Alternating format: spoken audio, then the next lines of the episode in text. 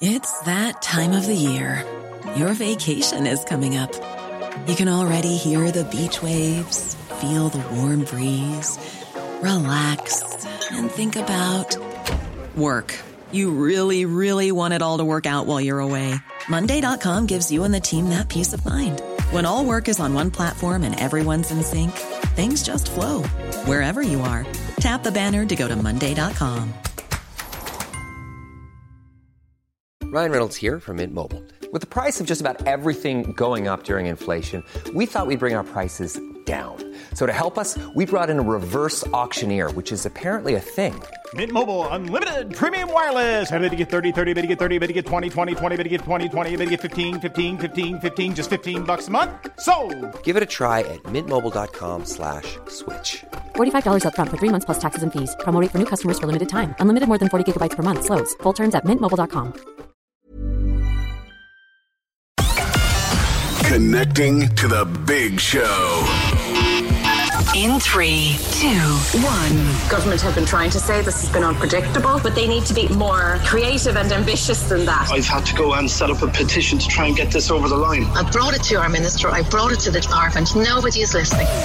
Can we just talk? Call oh eight one eight, nine six, nine six, nine six. Text or WhatsApp oh eight three, three nine six, nine six, nine six. Email opinion at ninety-six f m dot i e. This is The Opinion Line with P J Coogan on Cork's ninety-six F M. Another round of the Cash Cow coming up later on this morning on The Opinion Line. Just when you think, my friends, that you've heard every ah lads story from Ryanair, they come up with another one. I mean, you know the way you've kind of heard, ah, come here now, lads. You've heard everyone? No, you haven't. New story for you that goes into that category. Also, a woman who waited four hours, four hours for an ambulance last weekend. And good news from Kilbrittain because of that news that broke last evening with regard to their early intervention class. Uh, we'll be catching up with the school. The Lord Mayor, of course, the story of Ukraine still dominating our news, still dominating our newspapers, still dominating the television and radio, and will, I suspect, continue to do so for quite some time. The Lord Mayor is calling on people to join him in showing solidarity with the people of Ukraine, gathering at Bishop Lucy Park at twelve o'clock. Maureen Tuig will be there and we'll be catching up just before the end of the show. But we were keeping tabs on her yesterday. And I told you when we were finishing up that Vika could see the border. She could actually see it in front of her. And she got across the border just a few minutes after The Opinion Line was over. And Vika, you, you stayed in a hotel overnight. Where are you now? Good morning to you. Good morning. Uh, yeah, we stay in a small hotel. It's kind of B and B.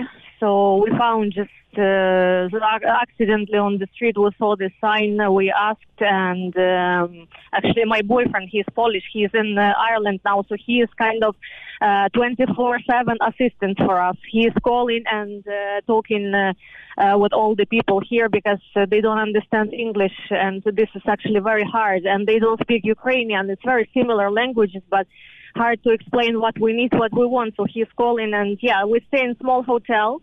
We stay there overnight. We had breakfast, and now we rested and ready to move forward. So now we are on the way to Warsaw, but first we will go to my boyfriend's family. They're waiting for us all these days. They worrying, they texting us, they organizing people for help here in Poland, for some food, for some clothes, for some toys for kids. So yeah, now we are on the way to to the family to to see them. This is fantastic news, Vika. We're so thrilled for you. As, as we were we were keeping in touch all morning, yesterday morning, with, with how you were doing. Yeah. Describe for me, if you can, the moment that you realised we're through. So um, we were, as you know, we were three or four days waiting to cross this border. So it was only twenty kilometers till the, to the border. But these thousands of cars, and it was moving very slow. So in three, four days, we did uh, twenty kilometers. And then when we already saw this border, we couldn't believe. We thought that it's only one border. And, you know, in our head, it was that probably that Ukrainian. And after there is another one, it will be Polish border. So uh, our car went in. They checked our passport once. Then was few cars in front of us. We were driving, driving. Then they took our passports once again. They checked them, and that's it. They say, that's it, you can move out. And we were like, okay, and was it just Ukrainian? And they said, no, no. We're so they actually all together. Uh, we were thinking that they separate borders, but no, it's only one. And all these people working, uh, Polish and Ukrainians together. And it took us less than one hour to cross it. So it's actually very quick, and they're doing great. Even this uh, uh, militaries or who, how to call them, who working on the border, they're asking, do you want some water or coffee? So they're very nice to people.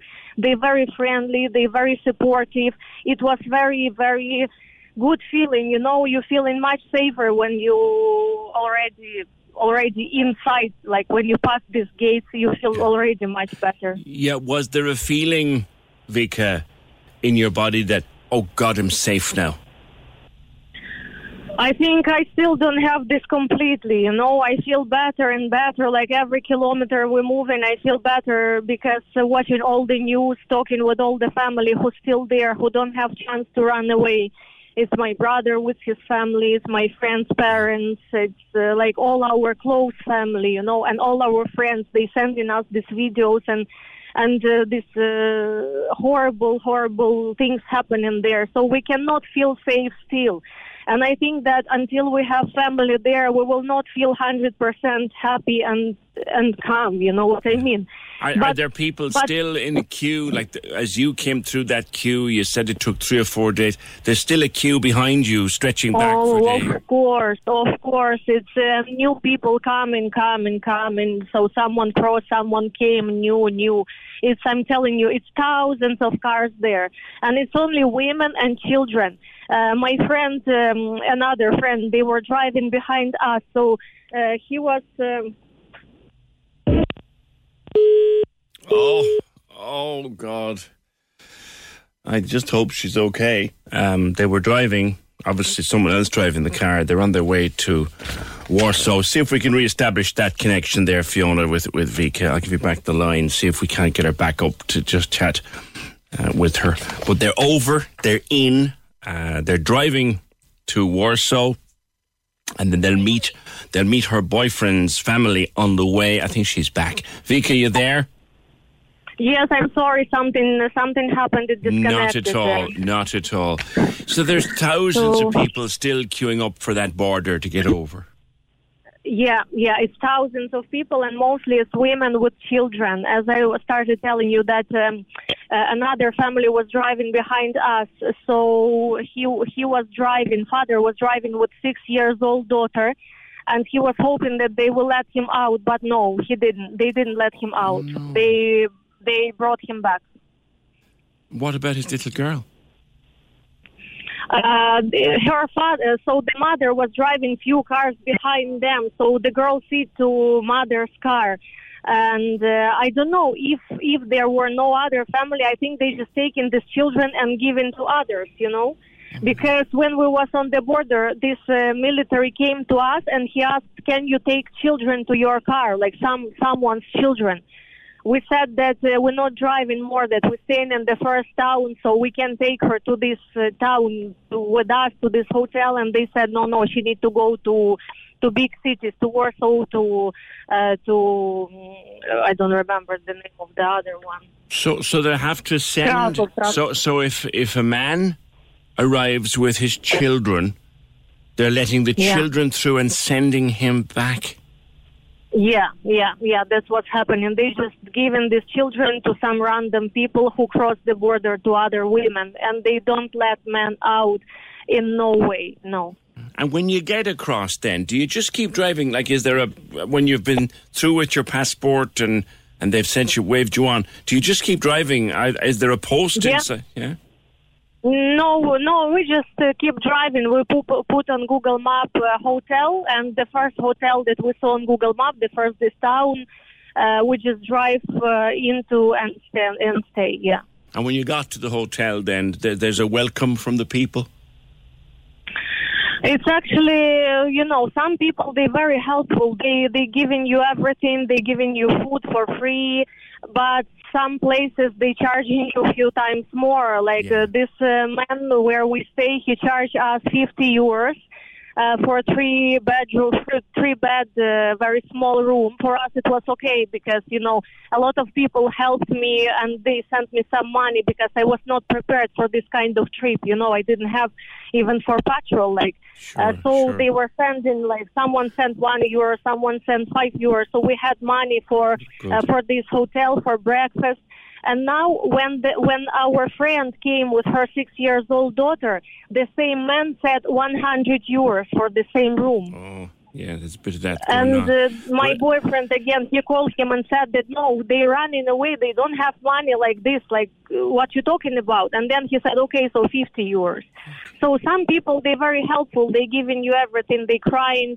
They're supporting you. But the others, they want to make money, you know. It's it's like always, always I like this. I suppose so, Vika. But I, I guess after sleeping in a car for five days, uh, it must have yeah. been just so nice to, to get a place to lie down properly and have a shower and get some sleep. Of course. Of course. We were so happy, so... stretch our legs, and you know we we went to sleep yesterday around five p.m. probably, and we woke up today at eight. We were sleeping all day, all night. You're really tired. So when when so it's it, you're going to see your boyfriend's family now, and then what's his name, by the way, Vika? My boyfriend's name is Maciek. Okay. If he's listening, so big hi to him. Good. You're going to see, you're going to see Maciek's family, and then have you got have you have you organised flights or what's the story? Not yet, because you see, my friend, she still don't know if she will go with me or she will stay here, because for them it's very big uh, decision. They need to change life completely. So she said, what if war will finish in few weeks and I can come back home? Because she basically, she has only one luggage with few tracksuits and that's it. All her life is there, you know, and for them it's very hard to make decision and to fly to over to Ireland. It's very far away. So here at least it's... Uh, much closer to family, to those who who who still there, and she, she still don't know. So and that's you, why I'm not buying tickets. You're going to stay yeah. with them to help them through. Is that what you're going to do? Yeah, yeah. At least for one, two days, I will stay here now in my boyfriend's uh, house. Uh, we will stay there. We will be surrounded by, you know, by family. We will come down, and then she will decide if she is staying here. So I'm flying back. If she is coming with me, so anyway, I will let you know, because a lot of people uh, calling, texting me as well that they want to help her. They want to support. Even one lady, she offered house for free, no need to pay rent. She just want to help somehow, you know, to. To people who in this situation now. Yeah, isn't it? Isn't it wonderful the way people are just queuing up to try to help? I tell you, Macha, if you're listening, you got some keeper there, Vika. You're one, you're some woman for one woman, and thank you for being with us over the last couple of days and sharing your experience with us. And we're so relieved and so happy that you're through and you're safe. So take care of yourself, take care of your friends, and, and safe, very, very safe much, journey wherever sir. You go. Vika, take care. Thanks. Take care now. Thank you. Bye. Cheers. That's Vika. Uh, she's in Poland now. She's safe.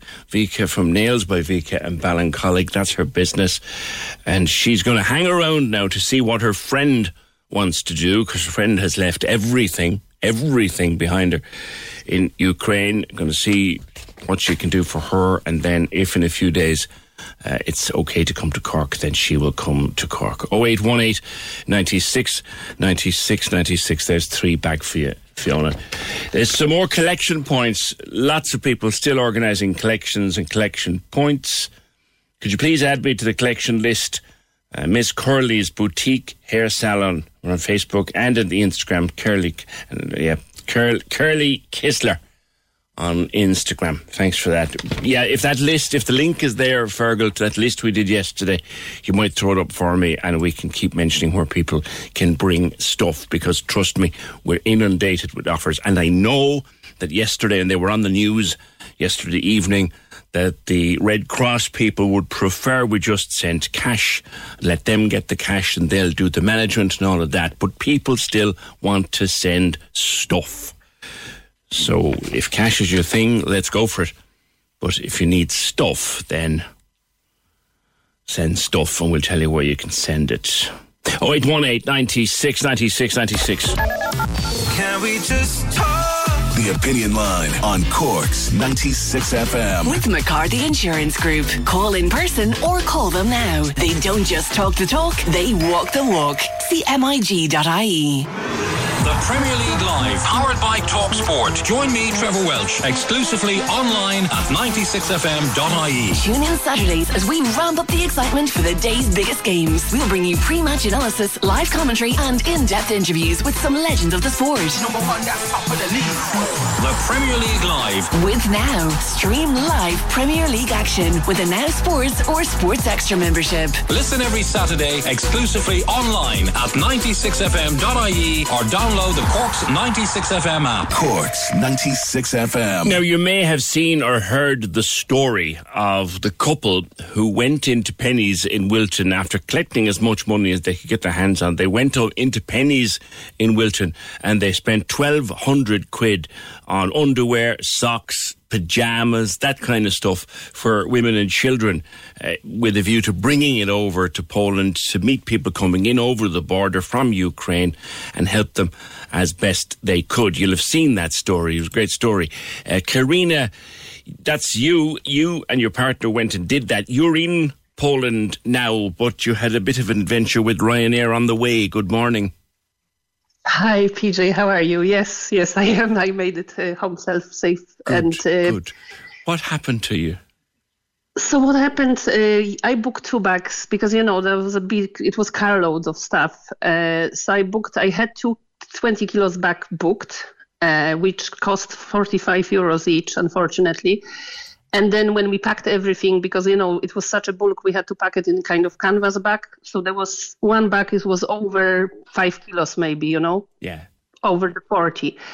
And what happened next? I said, you know, I'll contact them. Maybe they can just let me take it without paying another forty-five euros, because obviously, you know, that money can be used here for, for you know, buying food or whatever, what they need on grant. Really. You were five kilos over, in other words.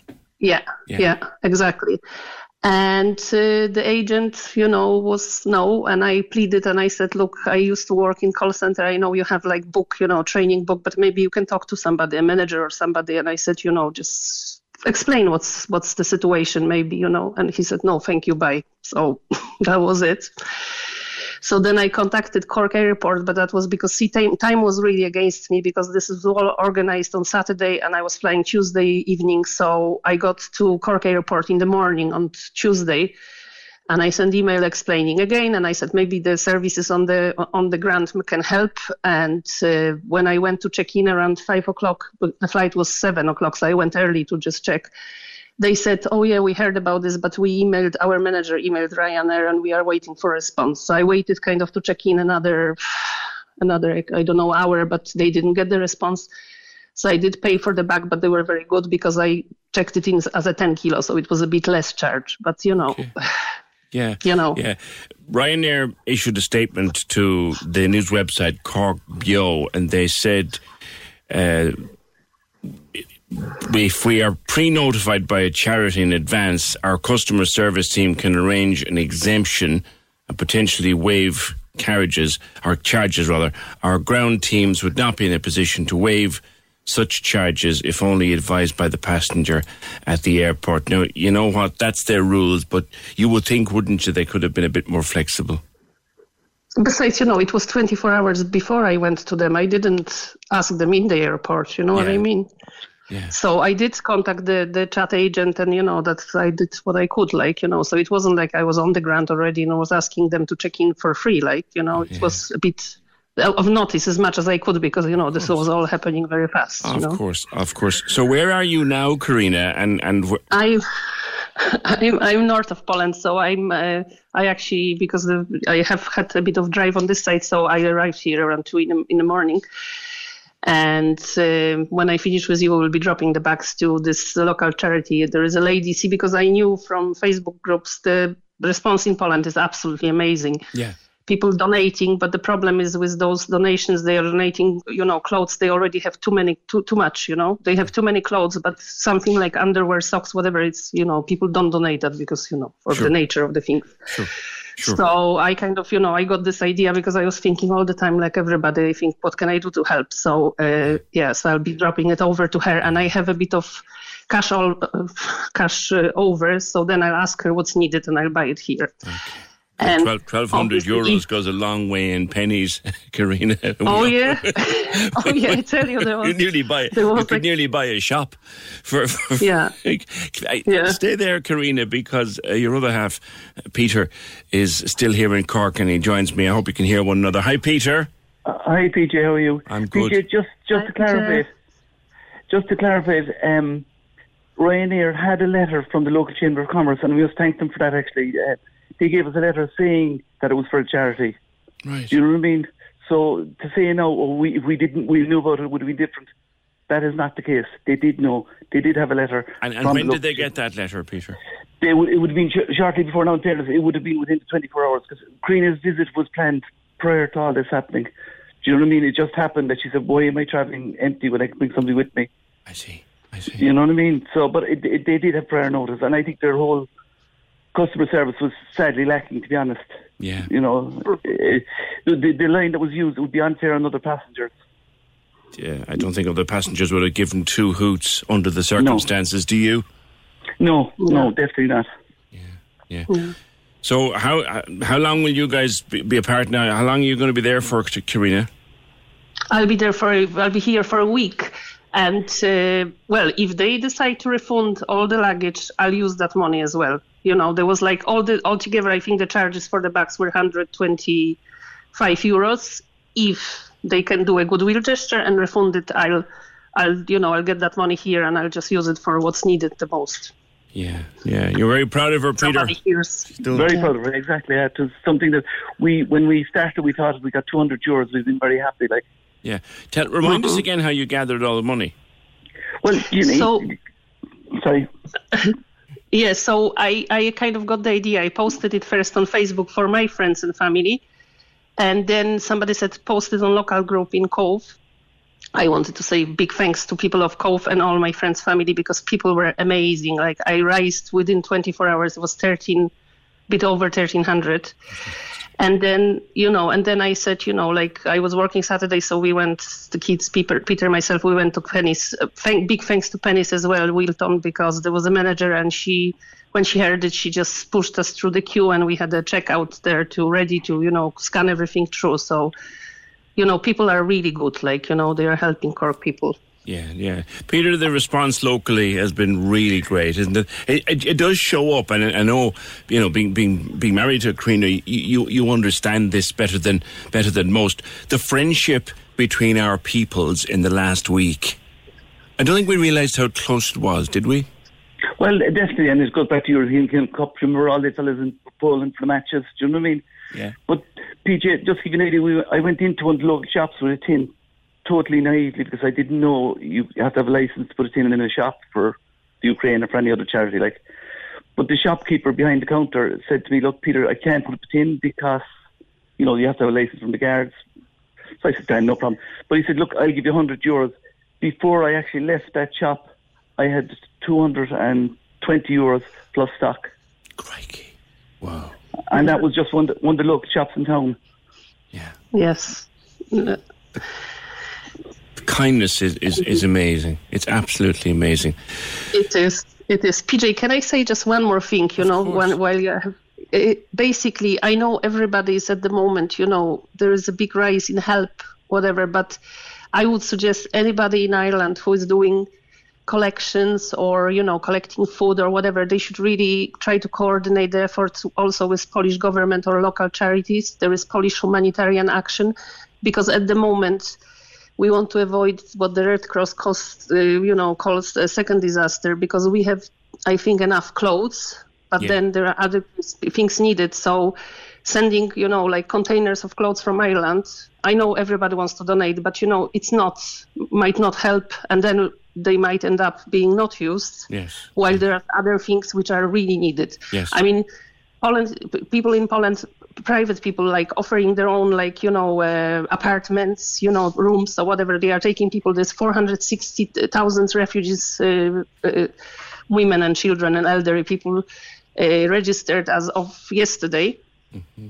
So they are taking them, but there will be, you know, the, the, those kids, those whatever, the local uh, the local councils are fantastic. They are coordinating already because they will need school those children. They will need to provide uh, psychological help. So, you know, it's not only food and shelter. There's a lot of other needs. So I would really suggest that whoever, whatever charity does it on the ground here in Ireland, mm-hmm. to uh, coordinate. Maybe, okay. you know, just check, reach out and check what's needed. Yeah. You know, so I think that will eventually yeah. happen because people tend to just yeah. they just come out in droves for the first while, and then someone rises up yeah. and said, "I'll sort it." It all out. Um, and, and Peter, there are many people in the Polish and Ukrainian community here in Cork just clubbing together to see what can be done. Um, guys, when will you see each other again? About a week's time? Tuesday yep. next week, yeah. All right, okay. All right, listen. Uh, well done to you both. To you, Karina, for getting all the way over there with the stuff, and to you, Peter, uh, for, for supporting the effort. And look, Ryanair. Lads, lads, lads! I mean, we thought we'd hit every other ah, Jesus story with Ryanair. But if anybody is listening that has a bit of poke with Ryanair, if you've ever read a book called The Little Book of Mick, by the way, it'll tell you an awful lot about how things work at Ryanair. Little Book of Mick, you'll pick it up in bookshops for a couple of quid. Very funny, actually. It's very funny. It's infuriating, but it's very funny. But if anybody knows how they might get that money back that Ryanair took for extra luggage when they were five kilograms over, and they had a letter, and Ryanair had been said, ah, lad, you just want to sometimes just put your head in your hands. Other good news. Do you remember little Leonid? We were talking to his grandaunt yesterday. They just, and to his mom as well, they just arrived from Ukraine to Ballydehob, and Leonid is five, and he was supposed to have bone marrow transplant treatment in Kyiv on the tenth of March, and because of the war that got cancelled, and they were told get out, go, just get out, and they got their way to the border and they got over here, and they arrived yesterday or early yesterday morning just exhausted and frightened. And Leonid was seen by a doctor yesterday, and I can tell you now that he is being welcomed with open arms in, in the Mercy... Well, where else, lads? Welcomed this morning with open arms into the Mercy Hospital to begin some treatment. There you go. oh eight one eight, nine six nine six nine six. You'd be proud to be Cork, wouldn't you? You'd be proud out. Can we just talk? The Opinion Line on Cork's ninety-six F M. With McCarthy Insurance Group. Call them now for motor, home, business, farm, life and health insurance. See M I G dot I E. Whatever sport you support, we want you to grab that jersey and stick it on for Radiothon. Stick it on for Radiothon. If you need a light to shine it, I'll be there. The Cork's ninety-six F M Giving for Living Radiothon returns in May. And this year, Friday, May twenty-seventh, is Jersey Day. I'll be there. We want you to hold a Jersey Day. Hold a Jersey Day. Get together with family, friends or colleagues and wear your favourite jersey to raise funds for Cork Cancer Services. For more, see ninety-six F M dot I E. The twenty twenty-two Giving for Living Radiothon returns May twenty-sixth to twenty-eighth, only on Cork's ninety-six F M. Does anybody know why traffic in Cork seems to be so utterly bonkers this morning? Uh, the South Link inbound has been backed up all the way to Tramore Valley Park. There has been an accident or what, or is it the weather or what, but the traffic in the city this morning is bonkers. Some some wisecracker was saying that it's people queuing for ashes for Ash Wednesday. That'd be the day, wouldn't it? oh eight one eight, nine six nine six nine six. Now, Catherine Mahan-Buckley, you got in contact with us because there were some families, Ukrainian families, involved in, in, in C A D A, and you want to help them. Good morning. Good morning, our shining light That's all you are. You're our shining light. Um, I, I, I did, because I spoke with one of the families on Saturday, and to be honest with you, P J, when I heard the stories, I just, it was like a horror story. It was a little bit, I suppose it brought it back to when the COVID started and the lockdown in residence, and I suppose I was very emotional about that. But these people are our families as well. Some of them are in the academy for the last ten years. And I just felt I needed to do something. And I said to them, is there anything we can do? And she said, if you can get us men's clothes, women's clothes, sleeping bags, blankets. And then we just put it into action. Because, you know, on Monday then I met another family, and they came in and we were crying. They were crying. They were crying so much. The mother was crying so much, and uh, the the teachers were crying. I was crying. We were just hugging each other. Mm. And then her husband is very much involved. And I had I had texted all my friends as well. They had brought in the bags on on Saturday, Sunday, and the, he came in, took them at seven o'clock, and then sends me a picture to say they arrived. So I suppose, you know, we're just doing our little bit, like everybody else in Cork is doing it. But I suppose what I realised is these are human beings mm. suffering. And, you know, when you think about it, you know, P J, it would take your breath away if you now just had to take up and leave your home with nothing but a bag mm. and leave your son. How would you feel about it? Yeah. You know, and you think, oh my God. And I, I think my mum's words have come true. She's always said, there will always be a Hitler, always beware. And I yeah. think that's so true. Yeah. It's so true. And yeah, like it's the suffering. It's, you know, like Putin is sitting in his grand gold, surrounded by his gold, not being touched.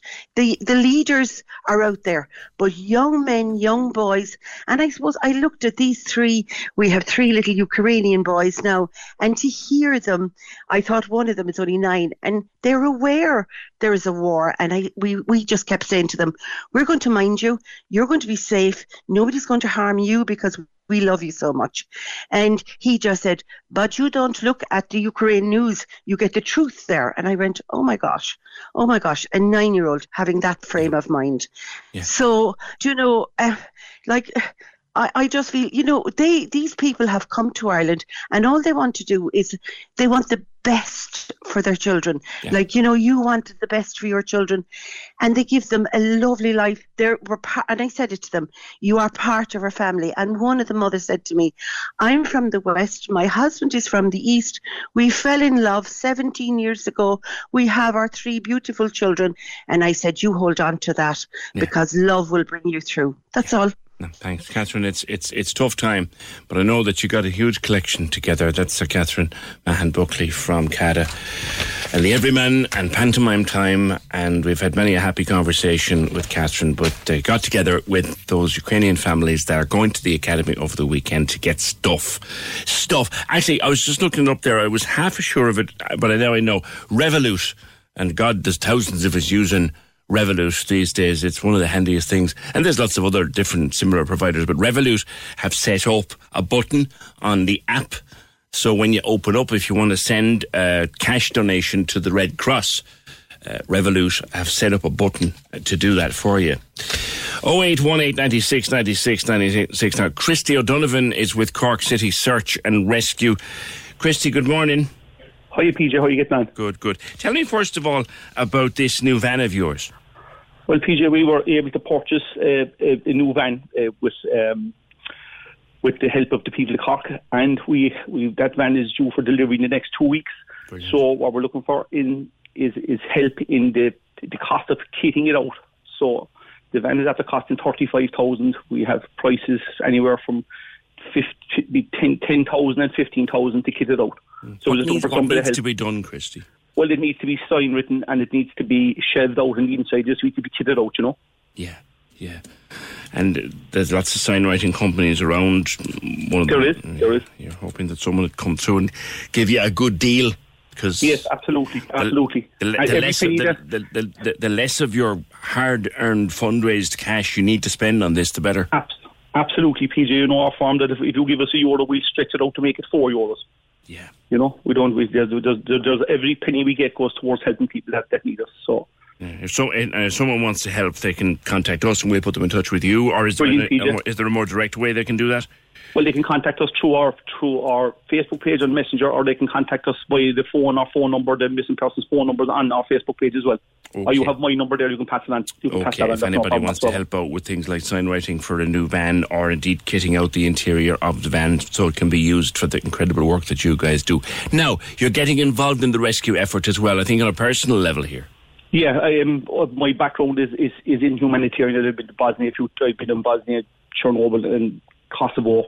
Um, so when this, we, we were what, we were following this on the news, and I was speaking to Katrina and Penny Dinners as this was developing in Ukraine, and you could pretty much see that this whole thing was going to break out. So we were starting to make preparations maybe a fortnight ago, and sadly it's come to it's come to a war, and it, uh, in, all the victims of war are obviously the innocents in the war. So we've organised to get um, we have organised four high roof vans, so we'll be taking about ten tons of humanitarian aid out to the to uh, Tuchev and Tarnów on the Polish-Ukrainian border. But when we get there, we want to be able to we take out the stuff we, we're taking out, but we'll be happy to transport stuff. If anyone has stuff, they go out there. We transport that free of charge. There's no there's no cost. So, mm. um, so we're looking for we're, we're looking for pretty much like we, we know that there's a lot of, we're in touch with the with the Redeemed Restorer in Ukraine. And they are telling us what, what what's what's required. So we, we everyone's seen the images. I mean, of, of of women and children coming over the border on their own, pretty much with, with what they have on their backs and stuff.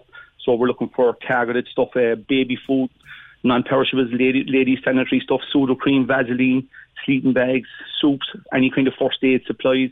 We're looking for uh, baby clothes, fleece lined, preferably because it's absolutely freezing outside there.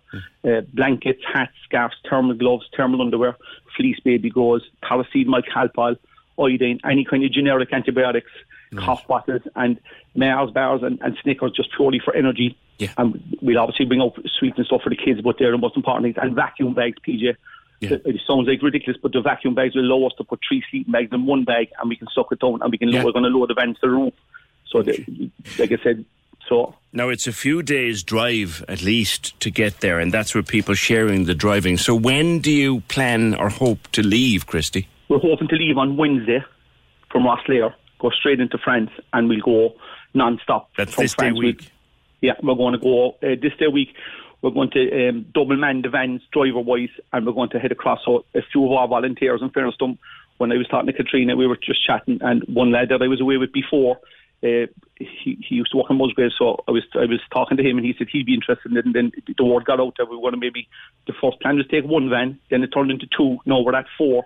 And possibly a fifth. Oh my because goodness, there's an orphanage out there have been in contact with us as well, and they want to know could we bring a van and all the stuff out for them. Yeah. Again, it'll be all targeted stuff, P J. I, sure. I, I think that lady was speaking there from Ukraine who just got in over the border yeah. said it that like there's there's, there's there's mountains of clothes out there. So what we're doing, the reason we're taking vans, we could have got Arctic, there wouldn't be an issue, but we're taking vans because we can target it. We can go to anywhere, wherever sure. they, wherever sure. they need it, we can be targeted. So that's why we're working with them just all and stuff, you know. Yeah, you mentioned the orphanages. There was a report on B B C over the last couple of days that there's going there's going to be a huge humanitarian crisis in the fullness of time in the orphanages because any of their supplies now will dry up as people trying to send supplies to the front and to supplies to people queuing for the border and stuff. Supplies to the orphanages could dry up, so that's another Absolutely. humanitarian crisis. That's it happening. is. Sure, the whole thing, I think next week, by the numbers we have now, we'll say it was about six hundred fifty thousand yesterday. I've seen I've seen it in Bosnia, so the numbers will just are going to grow exponentially as, as it gets worse and worse and worse because, as you can see, the guns have been turned on the civilians now and the cluster bombs and all these other things that are thrown at them. You know, and I've seen all those things live fire. I've, I've been in war zones and stuff, and I've seen those things working. It's, it's horrendous. Like the damage the, they do is horrendous. This is a personal effort on behalf of you and your colleagues to do this. But where can they contact you if they want to put stuff so, into a van or whatever? So you have my phone number, P J. You can give them that. So we we were um, Katrina. She she got onto Bishop. Um, Bishop Fintan Gavin and he and, and Father John in the North Chapel and Father Michael there in the Cork Diocesan office, and they've allowed us to uh, use the visitor centre above in the North Cathedral for collection. So what we're going to do is we're going to start on Friday Friday morning. We're going to start collecting on Friday morning so we can condense it all in as little time as possible. Collect the Friday, so we, we'll be available there at um, ten o'clock Friday morning and four o'clock Friday evening, and alternatively they can drop stuff into in, in the Penny Dinners on Hanover Street, and Katrina's will will will transport it from their their their, their um, place inside Hanover Street directly to the offices and offices as well. So we're, we're, so it, it'll be um or to the to the visitor centre above in the Knock Cathedral. And P J, if anyone out there can sponsor the diesel, we're not going to charge anyone for anything. So if people want it shipped out, we'll ship it out. There's no costs, no nothing. We'll ship it out. We're also we're going to use our own money to do it. But if people want to help out and try and sponsor us, and you want to give us any kind of a donation, they get a receipt for it, and I'll be producing a full set of accounts for the, for the run. But okay. It's going to take us roughly a week. But right. When we're out there, if we need to transport stuff in and around the, the areas to, to move stuff, if, it, if we're redirected to the Moldovan border, where there's another humanitarian crisis, it's it's it's, it's already happening there. So any borders that need to be looked after, and the people have stuff. We also want to go out there, we want to buy stuff in Poland, so we're going to transport all the stuff I described to you a while ago for the kids and for, for, for, the, for the, the, their mothers and daughters and sisters and brothers.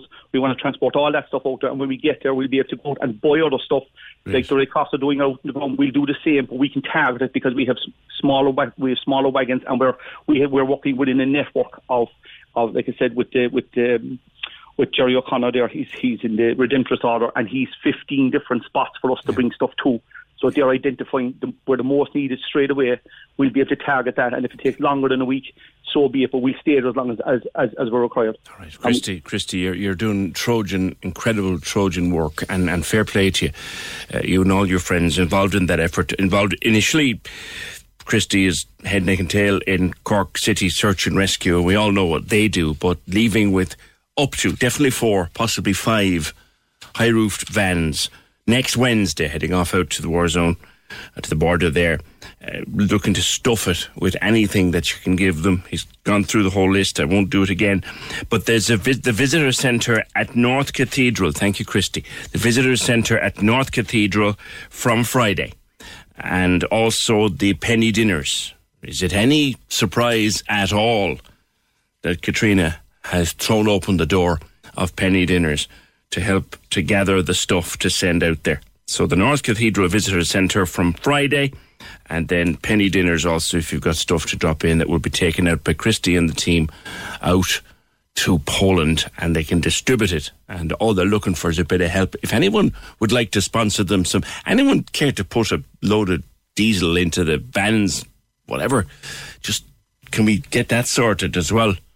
oh eight one eight, nine six, nine six, nine six. And this is a lovely idea coming on the phone. Uh, anyone who's donating supplies, wouldn't it be really nice if they just included a little message or a little note, maybe a little card that said, "We're thinking of you"? Now, that's a lovely idea. Do you see? I said it again, I said it a while ago. I just love being from Cork at a time like this. We're so good at this. Katrina Toomey, just on the phone, she said she's going with Christy on that trip. God, you know what? Can we just send her on and, and send her up and send her to confront Vlad? If that powerhouse sets foot in that part of the world, ah, she's just a great bit of stuff. So Katrina Toomey heading out with Christy and the team in the vans to that region. Ah, you're brilliant. She's just great. Right, Councillor John Paul O'Shea, for people who mightn't know too well where this junction is, city people, where is it? Out at Ballymacquirk. Good morning. Good morning, P J, and good morning to your listeners. Yes, Ballymacquirk Junction is, is um, on the N seventy-two between Kanturk and Bantier. Uh, so the town of Kanturk and the village of Bantier, a lot of people would use it, um, come across it going on the Mallow-Killarney Road, ah, and yes. A lot of people would use it going from, say, Western to Hollow, uh, P J, right up to Cork City. So they go up through uh, Bantier and onto Ned and up onto the Angler's Rest uh, every morning. So it's actually a very, very busy junction. If you were heading, across, say, from Cork to Mill Street via... via Mallow, you'd pass it, wouldn't you? Exactly. Right. So it's a, a national road, which is the N seventy-two, which crosses a very busy regional road, the R five seventy-nine. And uh, I, I, unfortunately, um, your radio station has reported many, many serious accidents uh, there over the years, uh, P J, with um, you know uh, fatalities uh, and serious accidents at that junction. And it's something that has been brought to our attention many, many years. And I suppose there's political unity here uh, in terms of trying to get, um, I suppose, improvements to the junction. And in many cases, you know, you know, staggering triggering a junction instead of going straight across the road might be, um, you know, sufficient. Uh, but in this case, look, the senior engineers in the National Roads Office and the T I I, which is the National Roads Authority, uh, came together and they've designed a roundabout for the scheme. Um, because we are in the in the in the in the mix of the the, the Blackwater region and the Duhallow region uh, down uh, in North Cork, there is it's a special area conservation, so it had to go to An Bord Pleanála to be approved. And finally, this week we have got approval for it. Um, so there's great, I suppose, jubilation around uh, North Cork because you know the works works are now, uh, I suppose, ready to proceed. Yeah. And with time scale, John Paul. Um, we don't really, I suppose, but the T I have committed to it, and I brought it up at our council meeting on Monday just in relation to, I suppose, recommitting and re-engaging with the T I now um, to get approval to go straight to Tinder, P J. Um, but I'm hopeful that we will be, I suppose, getting that in the next couple of weeks, right. And we will be going to construction before the end of the year. I was just going to say uh, that shovels in the ground before the end of the year, you'd say. I- Exactly. Look, we have all the design done. The planning has now just come through from An Bord Pleanála, so there's nothing stopping us from proceeding with this. Uh, the roundabout, the the um, it's going to be something, I suppose, uh, of of new uh, in, in in the North Cork region in terms of you know coming across the roundabout between Mallow and Killarney. When you leave Mallow, the next roundabout you see is going into Killarney. That's so right. It's going to be a huge, um, I suppose, um, investment for North Cork. It's about two point three million euro what has been envisaged for this work, um, but the T I A have told us they will not be found wanting in terms of coming up with the funding for it because of the fact it's such a serious junction. It has been, I suppose, designated as one of the worst and dangerous junctions in this country. So as I said, I'm, I'm very grateful and thankful to the, the National Roads Office of Cork County Council for advancing this and for all our political colleagues who have been very supportive on this as well okay. uh, last number of months. Okay, good news there for the people of Ballymacquirker, that junction there, nasty, nasty junction. By the end of the year, work will begin on a major roundabout to slow down traffic. Good news. Thank you, uh, Councillor John Paul O'Shea. oh eight one eight, nine six, nine six, nine six. We still have no idea what's causing all that traffic around town. If anybody has any theories, let us know. Pat O'Connell said they're all going in to get fish for Ash Wednesday in the market. Maybe, maybe. Can we just talk? The Opinion Line on Cork's ninety-six F M. With McCarthy Insurance Group. Call in person or call them now. They don't just talk the talk, they walk the walk. See M I G dot I E. The lines are live. And we're ready to talk. Can we just talk? Call oh eight one eight, nine six, nine six, nine six. Text or WhatsApp oh eight three, three nine six, nine six, nine six. Email opinion at ninety-six F M dot I E. The Opinion Line with P J Coogan on Cork's ninety-six F M. Yeah, still no explanation as to why traffic is so busy this morning. Ken Perrett's been checking it out but can't find any particular reason as such. It's just very, very busy. It's also after getting quite quite foggy, so uh, and that's an understatement. It's if you look at the contrast between today and this time yesterday, like you can't see the airport hill, but I tell you something, just standing here at the, the window of Studio One during the news, you can't actually see the tip top of the Elysian now. It's a real pea super down over the city. Maybe that's the cause of, of the traffic. Whatever's going on anyway, the traffic is wicked this uh, Ash Wednesday morning. Speaking of Ash Wednesday, I don't know, do, do you still observe it? Does anybody still observe it? I haven't seen anybody around this morning with ashes on their forehead. Um, not that I don't think we were able to do that with COVID anyway for the last couple of years, but does anybody still observe Ash Wednesday, or does anybody still make a decision today? Just throwing this out there for what it's worth. Uh, must anybody make any decision today that you're going to give something up, or that you're going to do something to make a, a special effort, be it for yourself or for others, for the next uh, forty days and forty nights? Anybody, does anybody do that anymore?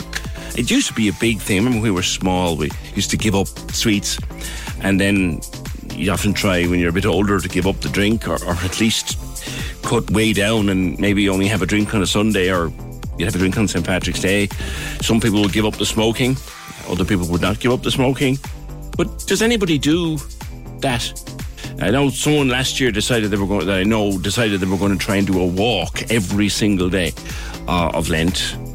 Just dead with it. oh eight three, three nine six, nine six, nine six. If there's if you still do anything for or with or about Lent, just throwing it out there. Yesterday and the day before, we were talking about Eating Disorders Week, and in particular yesterday we focused on a thing called ARFID, which is a very unusual kind of eating disorder where effectively a person just simply can't eat particular foods, even foods that they love or food that they know other people love. They just physically cannot bring themselves to eat it, and it leads to all sorts of problems.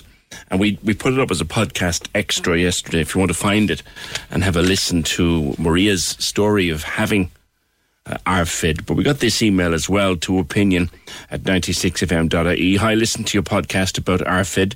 Thanks for sharing this girl's story and raising awareness.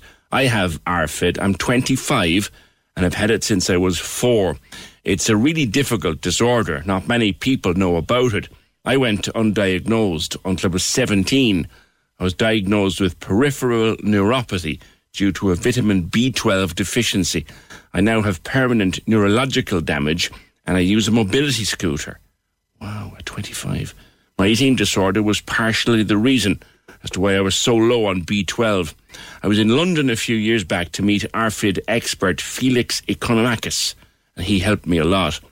I would have had it a little more severe than the lady on your podcast, but I wanted to thank you for raising awareness around it. And we love to get emails like that, because when we start a conversation about something, it's great to know that people out there uh, in among our listenership are identifying with it. So thank you for that.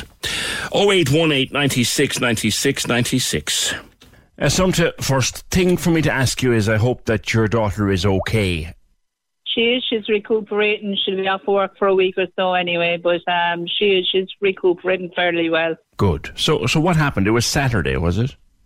It was Saturday, uh, about nine minutes past twelve. She rang me and she was crying down the phone, say, "Mom, I'm out falling down the stairs." But I happened to be in my other daughter's house, which is about five minutes away at the time. So I just quickly went down to her, and I got down and I found her in a slump down at the end of the stairs.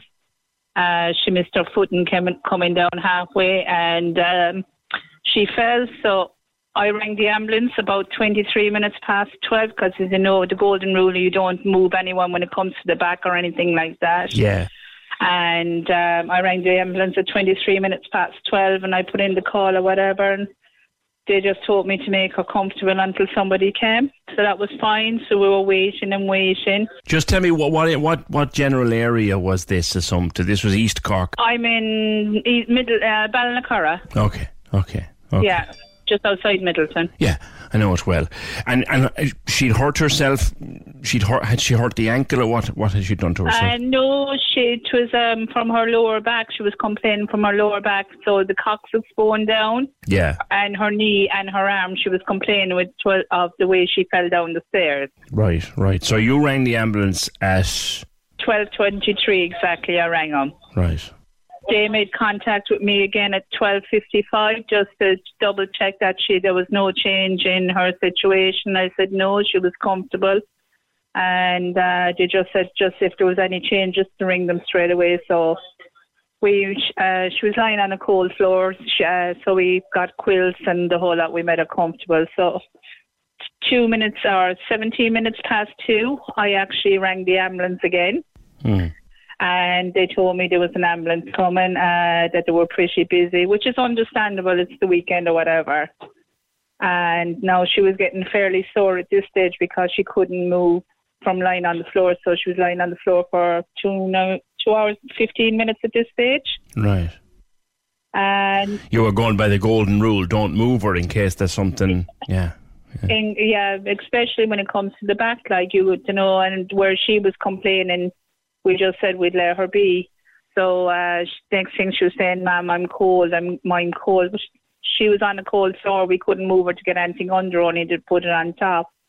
So the next contact I had from the ambulance themselves was three seventeen, and they just said they apologised. They said they were pretty busy, whatever. And I said, "Look," I said, "she's lying on the floor now for over three hours at this stage." Mm. And I said, she's complaining of being cold and the whole lot. And they just said, we're really, really sorry. We're very busy. And they were prioritising. So, which is understandable again. Mm. But like, at this stage, we didn't know if she had any any internal bleeding or anything like, you know, at this stage.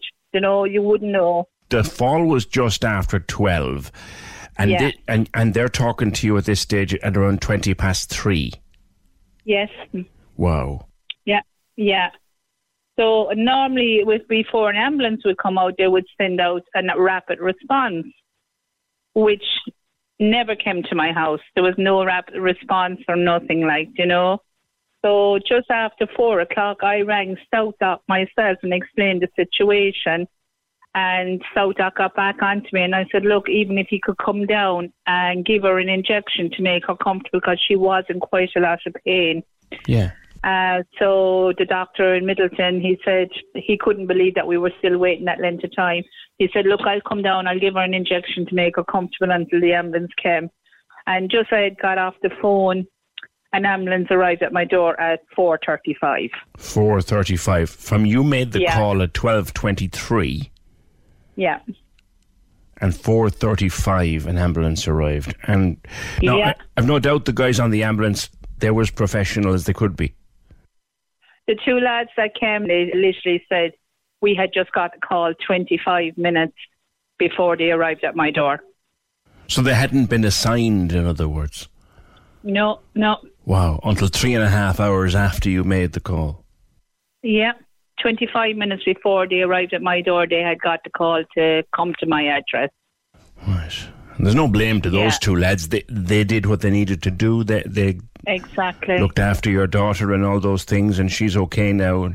They were, but the only thing is, when they took her to they took her to C U H, she was an hour and fifteen minutes in the with the two lads from the ambulance before they handed her over to the, anyone in C U H. So that was another hour and a quarter they had to wait with her inside in the C U H. Crikey, altogether. Yeah, an hour and fifteen minutes, she was saying. So an hour and fifteen. So to say it took four hours to get to Ballinacurra, then another, we'll say, half an hour to get to C U H. That's four and a half hours. And then yeah. another hour and a half. So she was six hours before she was seen. What the paramedics obviously do what they do, and they're great at it, but before she was seen by a doctor. It was after midnight before a doctor even saw her. What? It was after midnight before a doctor even saw her. Uh, she got uh, pain relief from one of the nurses, and it was after midnight before a doctor even saw her. Crikey. How do you yeah. feel about that, Assumpta? Uh, look, I work. I work in the. I work as an assistant so- social care worker now. I know what the healthcare system is like at the moment, but if that was an elderly person, like, they would probably wouldn't be here with us if they had anything going on in the inside, like, you know. Yeah, yeah. I was fairly, fairly cross, and I don't, I don't get cross about anything, you know. No, and at least your daughter had you with her to reassure her and look after her. I mean, what if she'd been on her own? She that's that's the that's the point. She was on her own until she was able to get to her phone to ring me. Yes, yeah. Because the evening before, my eldest daughter was above in the C U H with my mom. My mom was taken in the night before. Right. You know, yeah. So she was on her own, and it only that she had rang me, and I was able to get down to her as quick as I could, like, you know. My goodness, my goodness. It's it's an awful long time to be waiting. It is a long time. No, I'm not I'm not blaming the ambulance crew or anything. I'm just I'm blaming the government. I'm sorry. Yeah. They haven't a clue. The health the health system is a joke in Ireland. You can't argue with that when you tell us what yeah. happened. Yeah. The health, and like, I was speaking even to one of my local C Ds over the weekend, and I was telling him what happened, and he was flabbergasted that this actually even took this long, like, you know? Yeah. Four and a half hours after she initially fell down the stairs. Assumpta, tell her we're thinking of her and hope she makes a full recovery. And thanks for your call. No bother. Thanks, P J. Thanks for bringing it to the attention. Uh, that's that's our job, Assumpta. Thank you, and our best again to... to your daughter. Four hours, eh? Four hours.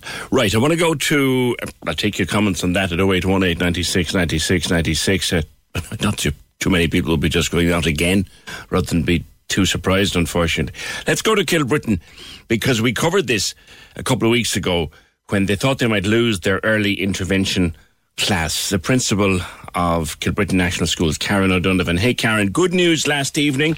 I got a message from, from Deputy Holly Cairns to say that it had been sorted out. When did you get the news? Good morning. Good morning.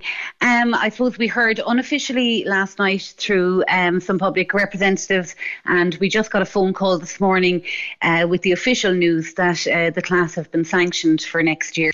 So we'll be awaiting a letter with that confirmation um, hopefully today or tomorrow. Uh, so it's wonderful news. We're absolutely delighted. This is obviously the best news of all for kids and their families who are already signed up for your little class in September.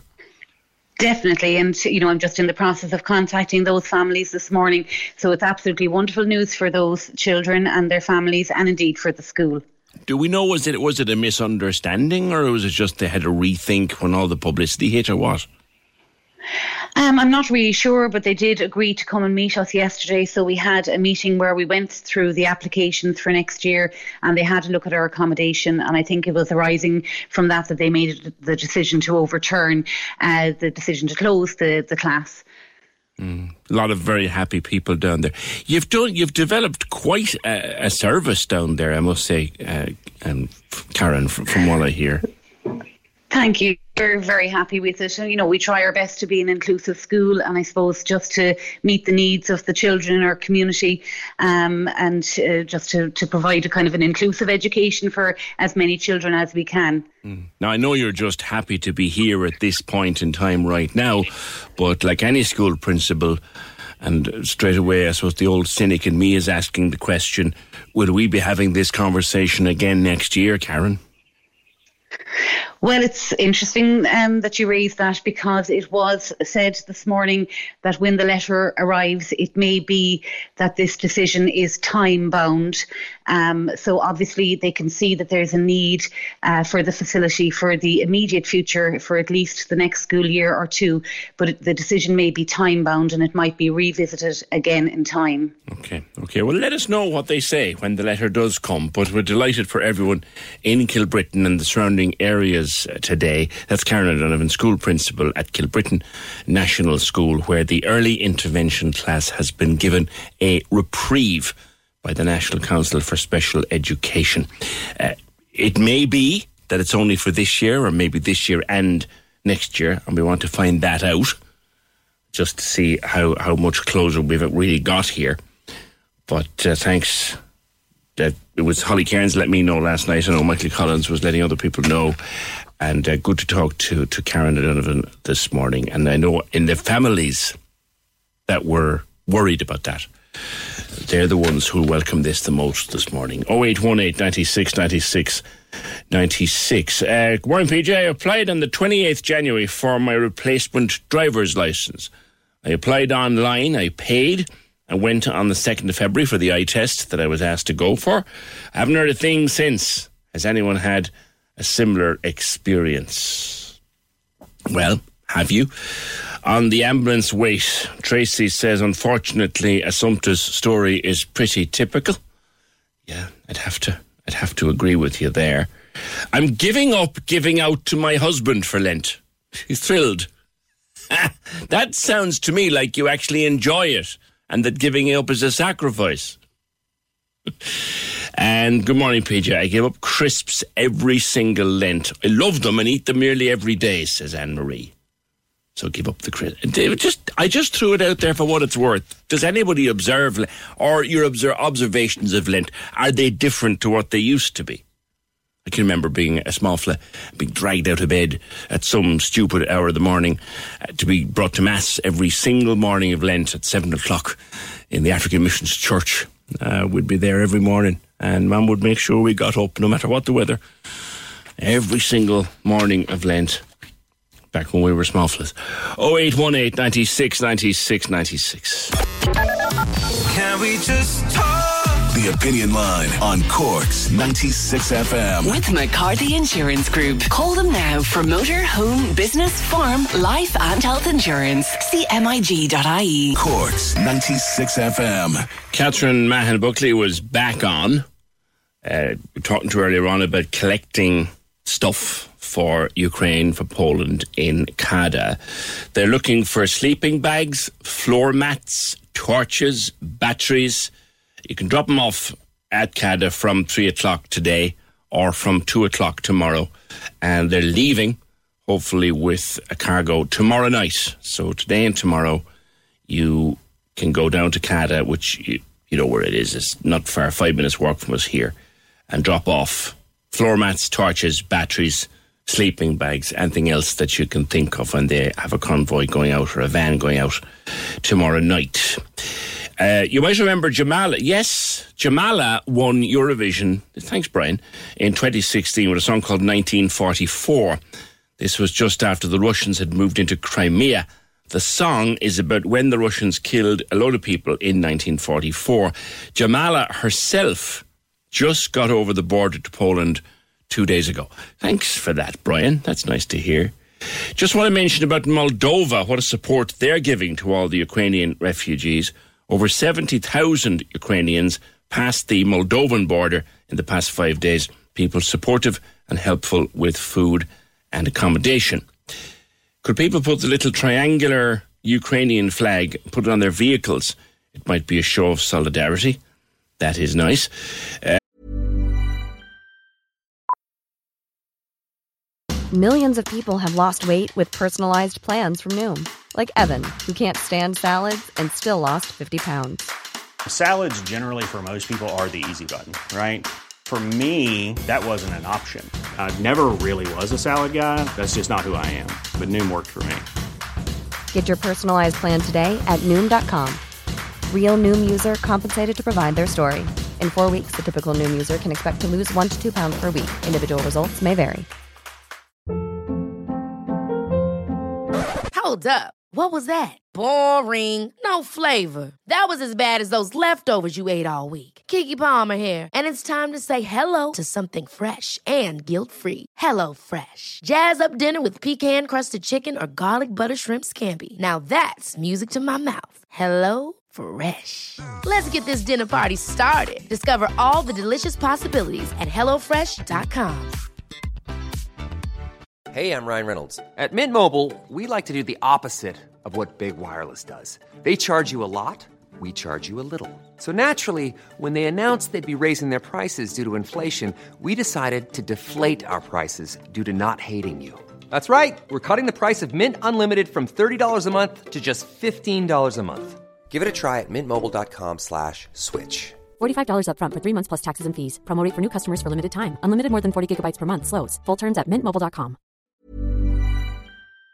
Uh, Kate then says, what if we organised that the Irish people could send Adam King's on post hug cards to people in Ukraine to show solidarity? That's a lovely idea, Kate. If you want to decide where you'd send it to, I'm not entirely certain, but it's a lovely idea. As regards Ryanair and what happened uh, with the extra luggage charge and all of that, Uh, I have to side with Ryanair, says this WhatsApp message. We have to acknowledge this woman was genuine, but there are unfortunately so many others who would exploit the service if it was free. That's the reality. Let Ryanair know in advance, and they said they'll deal with these cases as charity where it's genuine. Not everyone is as benevolent as this woman. That's just a sad fact, which is a fair response, except that we know from talking to her husband that they had a letter. A letter was available to Ryanair many, many hours prior to departure, I think twenty-four hours prior to departure, nearly, from the Cove Chamber, acknowledging that this was a charity drop. But your point is is worth reading out. People would exploit it if they thought it was free. That's for sure.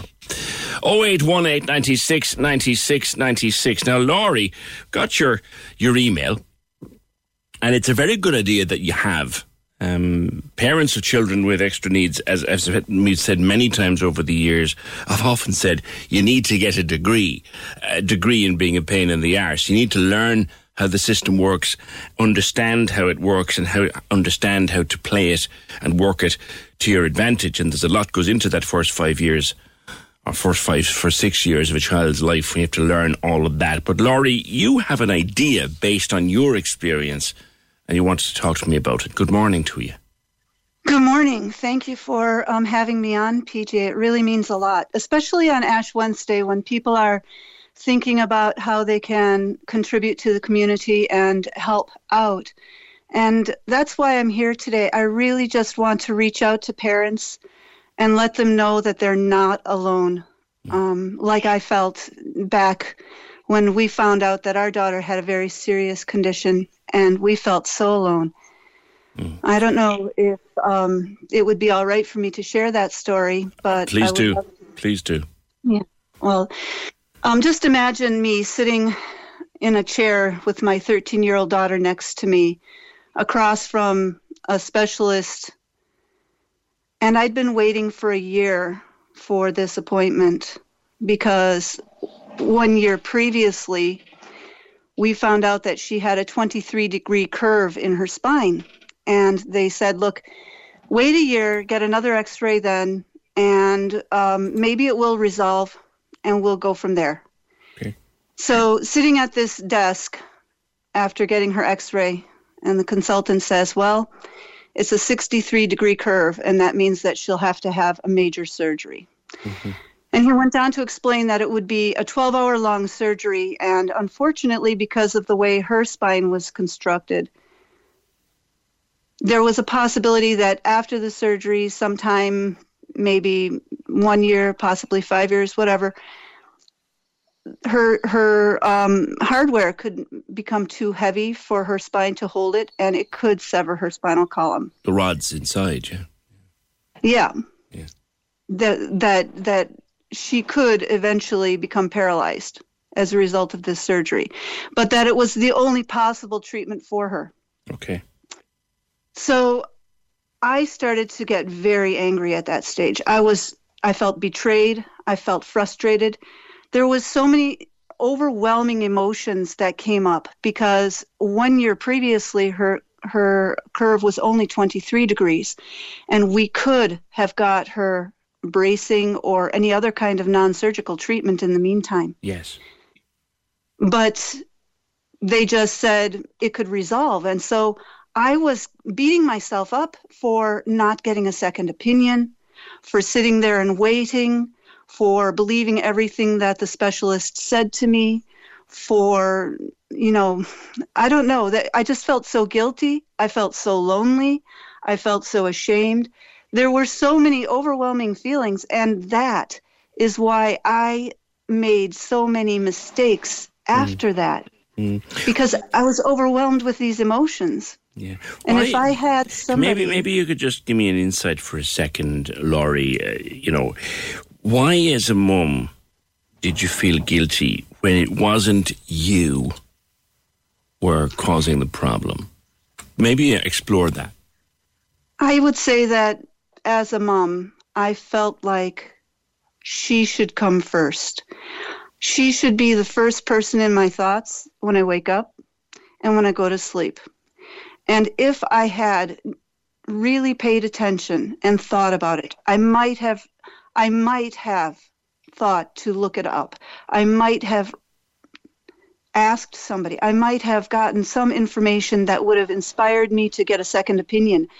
It's just like you, you believe that you are responsible for your child, you know, and nobody else out there will do it for them.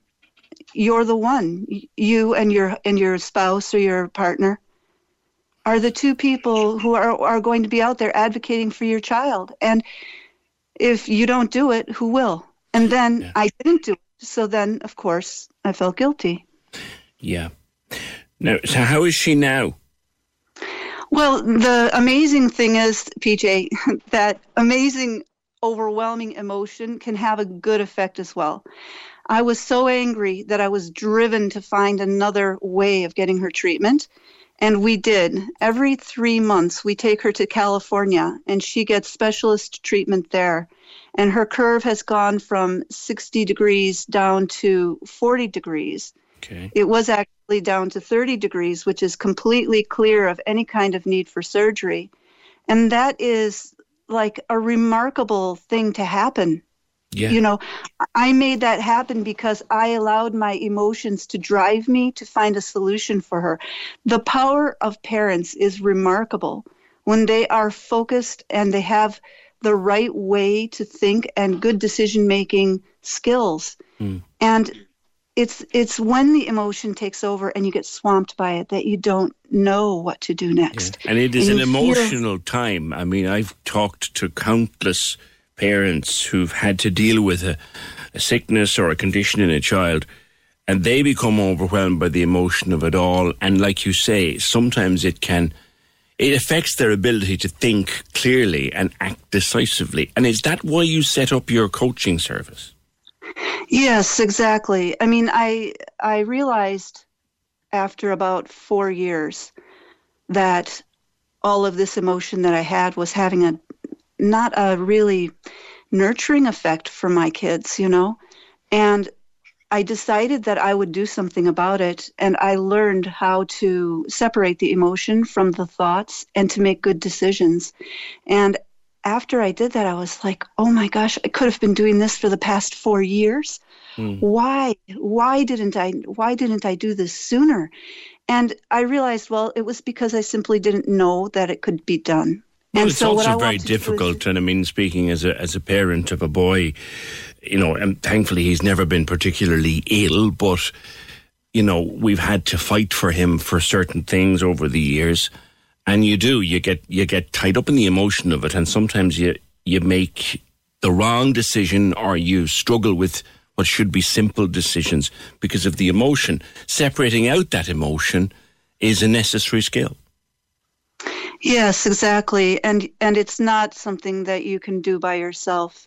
You need to have somebody listening to you from a compassionate but dispassionate point of view, somebody who can hear what you're saying and reflect back that those thoughts so you can realize what really is going on with your, you know, in your decision-making process.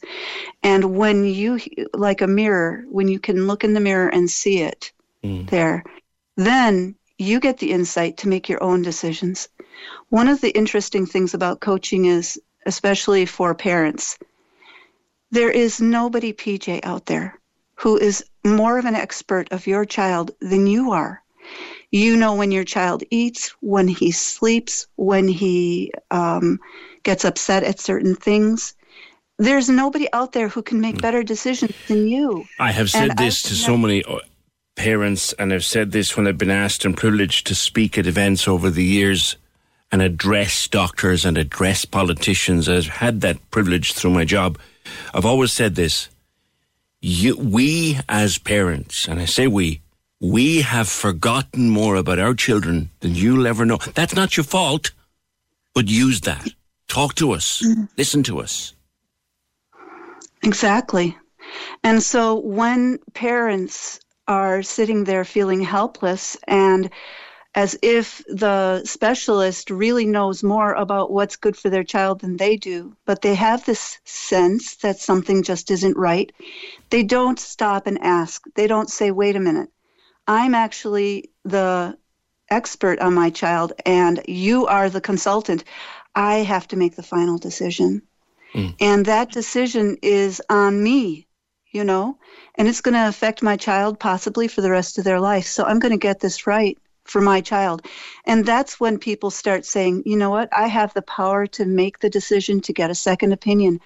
I have the power to tell the The, to ask the physician or the surgeon or the specialist, what else is there? Yeah. What else can we do? Now, you've set up a coaching system and people can access it. They can email you, I think, Laurie, can they? Yes, I have a website. I'm on um, Facebook. I have an email address. Yeah, it's it's really pretty easy to find me if you... Okay. It's Laurie, that's L A U R I E, S, Jostrom, J O S T R O M dot com. That's right. That's oh. right. All right. Listen, Laurie, I wish you well with it. It's a very, very good idea. Uh, you're, you live in Cork, don't you? I do. I live in Whitegate. And um, one of the reasons I'm so grateful for this opportunity to talk to you is that most of my clients are either in Singapore or in America. Get and off. The parents that I really, really want to serve are here in Ireland. So it really means a lot to me that maybe there are parents out there listening who might realize that I'm here okay. and I can help. All yeah. right. Laurie, thank you for that. Whitegate-based. Most of her clients are otherwise located around the world, and she'd like to reach out to people in Cork who might seek her services and seek her help. Thank you, Laurie. Good luck with it. It's a nice idea. Laurie, L A U R I E, at laurie s jostrom dot com. L A U R I E S J O S T R O M dot com. oh eight one eight, nine six nine six nine six. Can we just talk? The Opinion Line on Cork's ninety-six F M. With McCarthy Insurance Group. Call in person or call them now. They don't just talk the talk, they walk the walk. See M I G dot I E. Access all areas on Cork's ninety-six F M. Your guide to nightlife on Leaside. Hi, it's Michael with an update on Cork's entertainment. Collins have announced a fantastic lineup of shows coming up in April and May, including Catherine Bohart and Fred Cook at the Comedy Cavern. Robert John Ardiff and A. Smith play on Sunday tenth of April, Alton Conlon takes to the stage on Thursday fifth of May, and on Sunday eighth of May, Niamh Regan returns to play the venue. Access all areas. Fiona Kennedy brings her unique voice to the intimate setting of Winthrop Avenue on Sunday, March thirteenth. Fiona has been steadily growing a loyal fan base with her last two single releases going to number one in the iTunes chart, and tickets are available now from cypress avenue dot I E. Access all areas. You can contact us here at Access All Areas if you have a show, play, exhibition or gig coming up, or any live streaming events by emailing us on A A A at ninety-six F M dot I E. Access all areas. Your guide to nightlife on Leaside. On Cork's ninety-six F M. The subject of Kilbrittain will come up, I think, in the dollar on half twelve. Um, promised legislation, Taoiseach taking questions. And I think Holly Cairns is going to ask a question of the Taoiseach about the future for classes like the one in Kilbrittain. We know they'll have their class back in the autumn time, uh, but they don't know yet whether that's a permanent return. So I think that's the next stage, is to get that particular answer. oh eight one eight, nine six nine six nine six. Again, if you want to donate and hand in stuff for collections for Ukraine, for Poland. Now, the uh, Red Cross would prefer you to send cash, and if you want to send cash, you can do that through your local post office, or you can get on Concern, or the Red Cross website, rather, Red Cross website, make a donation there, or you can go through Revolut. If you are a Revolut user, you can use your Revolut app to donate money to the Red Cross. You can also go with stuff, as it were, to the Grove Medical Centre in Ballincollig. They want bedding, blankets, disposable pillowcases, uh, energy bars, hygiene products, et cetera, et cetera. There's a collection at the church in Ballivorny. Victor, a local man there, is from Ukraine. He'll take the stuff over himself in a few days' time. Collection point at Blarney G A Clubhouse and O'Leary's Centre. And Blarney, again, looking for similar stuff. Chargers, sleeping bags, floor mats, toiletries, torches, batteries, first aid kits, wipes, nappies, baby formula. Um, Magda was on the show with us yesterday. Ballycareen Industrial Park, there's a collection there. The Party Company at Kinsale Road Roundabout. Remember, Patricia was on organising that collection. Patricia, sixteen-year-old Patricia, still in school, organising a collection, and that collection point is the Party Company at the Kinsale Road Roundabout. Wouldn't it be great, says Catherine, if all the chemists made up a parcel of medical and hygiene supplies for the people of Ukraine? Well, that's entirely a matter for the chemists themselves. But yes, oh eight one eight, nine six nine six nine six. Now, the Irish Architecture Foundation is looking for ideas to improve our housing situation. It's got to be our biggest problem. It's the lack of housing and the sheer number of people that need a place to live and can't get a place to live, and houses boarded up. And look, we could do a programme a week, an entire programme a week, and still not cover every problem that's out there. I'm joined by Bob Jordan, who is C E O of the Irish Architecture Foundation, to talk a bit about what is, what you're planning, Bob. Good morning to you. Hi, P J. How are you? Actually, I'm C E O of the housing agency. Uh, we, we are we're doing this in partnership, in partnership with the Irish Architecture Foundation. Beg your pardon. No, no problem at all. So, so, what so is, what I mean, plan? What we're trying to do here, P J, is, as you said, uh, you know, housing is top of people's minds um, for lots of reasons, um, and people have ideas. I mean, I think you know, during COVID, during our lockdown period, when we were confined maybe to our five kilometre or two kilometre perimeter, we got a chance to really explore areas. And, so, and sometimes what we saw um, were empty buildings, vacant buildings, derelict buildings that could provide homes for our younger people. So I suppose what we're asking, we want to harness those ideas ourselves, and the architecture, uh, Irish Architecture Foundation are really looking for members of the public to work together with Uh, architects, I mean, people from different backgrounds. They can, you know, be social activists, economists, whatever you, whatever you're doing in life. Um, come forward with an idea about how we can improve our housing system, um, and we have an international jury that will have a look at those proposals. And eight submissions will go forward to an exhibition later on in the year in September and October. And I suppose, like the kind of things that we're looking for. I mean, this is about positivity and about unlocking housing in our cities, towns, and villages. So I suppose how we can reimagine and repurpose vacant buildings, you know, changing derelict shells really to modern homes, mm. using spaces above shops, turning banks and pubs into housing. You'll you'll have seen in Cork, uh, North Main Street, that the, the Peter McVerry Trust converted the old permanent T S B yeah. there into a regional office. Yeah. And five apartments, including two for people who were formerly homeless. So that's the kind of thing we're looking for. Yeah. Uh, the minister has recently made some changes to planning regulations to make it easier to turn pubs into uh, residential homes as well. Mm. I suppose we're looking for ideas to make housing more affordable, you know, new kind of innovative designs, modern construction methods, and different ways of financing housing, and yeah. um, how we can create communities for the whole life cycle so that young people, old people, families, and maybe people who, are, who want to right-size can stay in the same community. Yeah. Um, a, a simple walk, ten-minute, fifteen-minute walk from where I am now would take you into the centre, say, of Blackpool. And there's lots of buildings there that have been abandoned for years. And, and I guess one thing that, and there are many other areas like that, one thing that would cross my mind is, you know, that line of old houses now, one of them has a tree growing up the middle of it, the other one has nettles in what used to be the front doorway. Health and safety would never allow you to do that now. Is that a myth? Yeah, what I'm saying is that, um, you know, there is a real commitment there now to deal with vacant and derelict properties. Uh, we're here in the housing agency providing an advisory service to local authorities and compulsory purchase orders. Um, we'll also be working with local authorities and approved housing bodies to really look at different ways that we can reimagine these properties.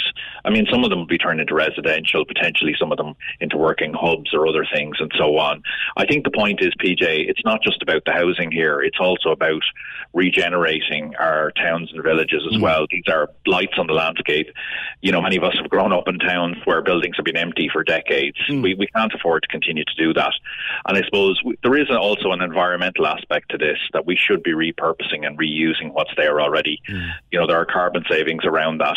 And I suppose, as I said earlier, you know, during COVID, I think we've really recognised the, the value of the place that we live in, and we need to make sure that it works for everybody mm. there. Um, where, I, there. Where I live is, is Douglas, and right in the middle of Douglas, there is a big old hulk of what used to be a bank or building society, mm. and it's been sitting there for years. And at one point they thought it'd be a pub, another point they thought it'd be a shop, another point they thought it'd be apartments. It's just sitting there. It's a blight on the landscape when it could be used for something. That's what you. That's what you're looking at, isn't it? Yeah, that's exactly what we're looking for. Like we're looking at, P J. And to be honest with you, as you know, um, banks are closing down bank branches. Post offices are closing down. You know, their their various post offices as well. Um, Pubs are empty. So what we would like to be here is a bit of a clearinghouse as well for those kind of properties, and bringing people, I suppose, with expertise to bring in, you know, to to, to repurpose them. Um, like it's not easy um, to do that, so it does require specialist expertise. But I think to, you know, there is a commitment there now, probably more than ever before, that we're not just going to allow this to continue. A lot of these buildings, by the way, are heritage buildings. You know, if they were brought back to use, they would actually really enhance the streetscape of the town, as well as yeah. being, you know, providing something valuable. So, you know, now is the time to take it on. Right. Now you have a call for submissions. There'll be funding available to the successful ones, and there'll be an exhibition in September. How does one get involved in that side of it? Yeah, so basically we have a website for this called housing unlocked dot I E. Uh, people can make an application there. As I say, um, the deadline is the twenty-fourth of April. Then we'll have an international jury looking at it, and eight submissions will get seven and a half thousand euro each, really to put on a, a public exhibition that members of the public can visit. And this will all happen during the, the sort of open house festival uh, that happens in Dublin in uh, September into October. So I suppose we know the people of Cork are very committed to resolving the housing crisis, and we also know you have great ideas, so please come forward. So it's housing unlocked dot I E, and the deadline is April twenty-fourth. The deadline is April twenty-fourth, and there's been a lot of interest so far, so I really hope that people will get online there and submit our ideas, because I know there are great ideas out there. All right, and, and uh, plenty of time as well. Plenty of time, April twenty-fourth. It's six or seven weeks away. It's the other side of Easter. Easter is the, what, seventeenth or eighteenth of April. So April twenty-fourth is the deadline. Thank you, Bob. Bob Jordan, uh, C E O of the Housing Agency. housing unlocked dot I E for your ideas. oh eight one eight, nine six, nine six, nine six. Can we just talk? The Opinion Line on Cork's ninety-six F M. With McCarthy Insurance Group. Call them now for motor, home, business, farm, life and health insurance. C M I G dot I E. When I hear it, I just can't stop smiling. Cork's ninety-six F M has a shiny new phone number. oh eight one eight, nine six, nine six, nine six. Save it to your phone now. oh eight one eight, nine six, nine six, nine six. The number you need. Hello? Hello? For Cork's ninety-six F M. The lines are live. And we're ready to talk. Can we just talk? Call oh eight one eight, nine six, nine six, nine six. Text or WhatsApp oh eight three, three nine six, nine six, nine six. Email opinion at ninety-six F M dot I E. The Opinion Line with P J Coogan on Cork's ninety-six F M. Yeah, Cash Cow back this hour. This has been so much fun, giving out loads and loads of moolah from the Cork's ninety-six F M Cash Cow, based at Mahon Point. If you go down, actually take a selfie with the Cash Cow and post it on our Instagram or your Instagram and tag Cork's ninety-six F M. That's one way to win. But I have the way to win a little bit later this hour. We gave you the password this morning. Casey and Ross gave you the password this morning. A little bit later in the hour, I'll ask you to get in touch, give us the password, and we'll play the game with somebody. And we have moolah to give away from the Cash Cow in association with Mahon Point. Catch a movie, explore over sixty stores, and shop till the cows come home on Thursdays and Fridays. mahon point s c dot I E, and the details are there.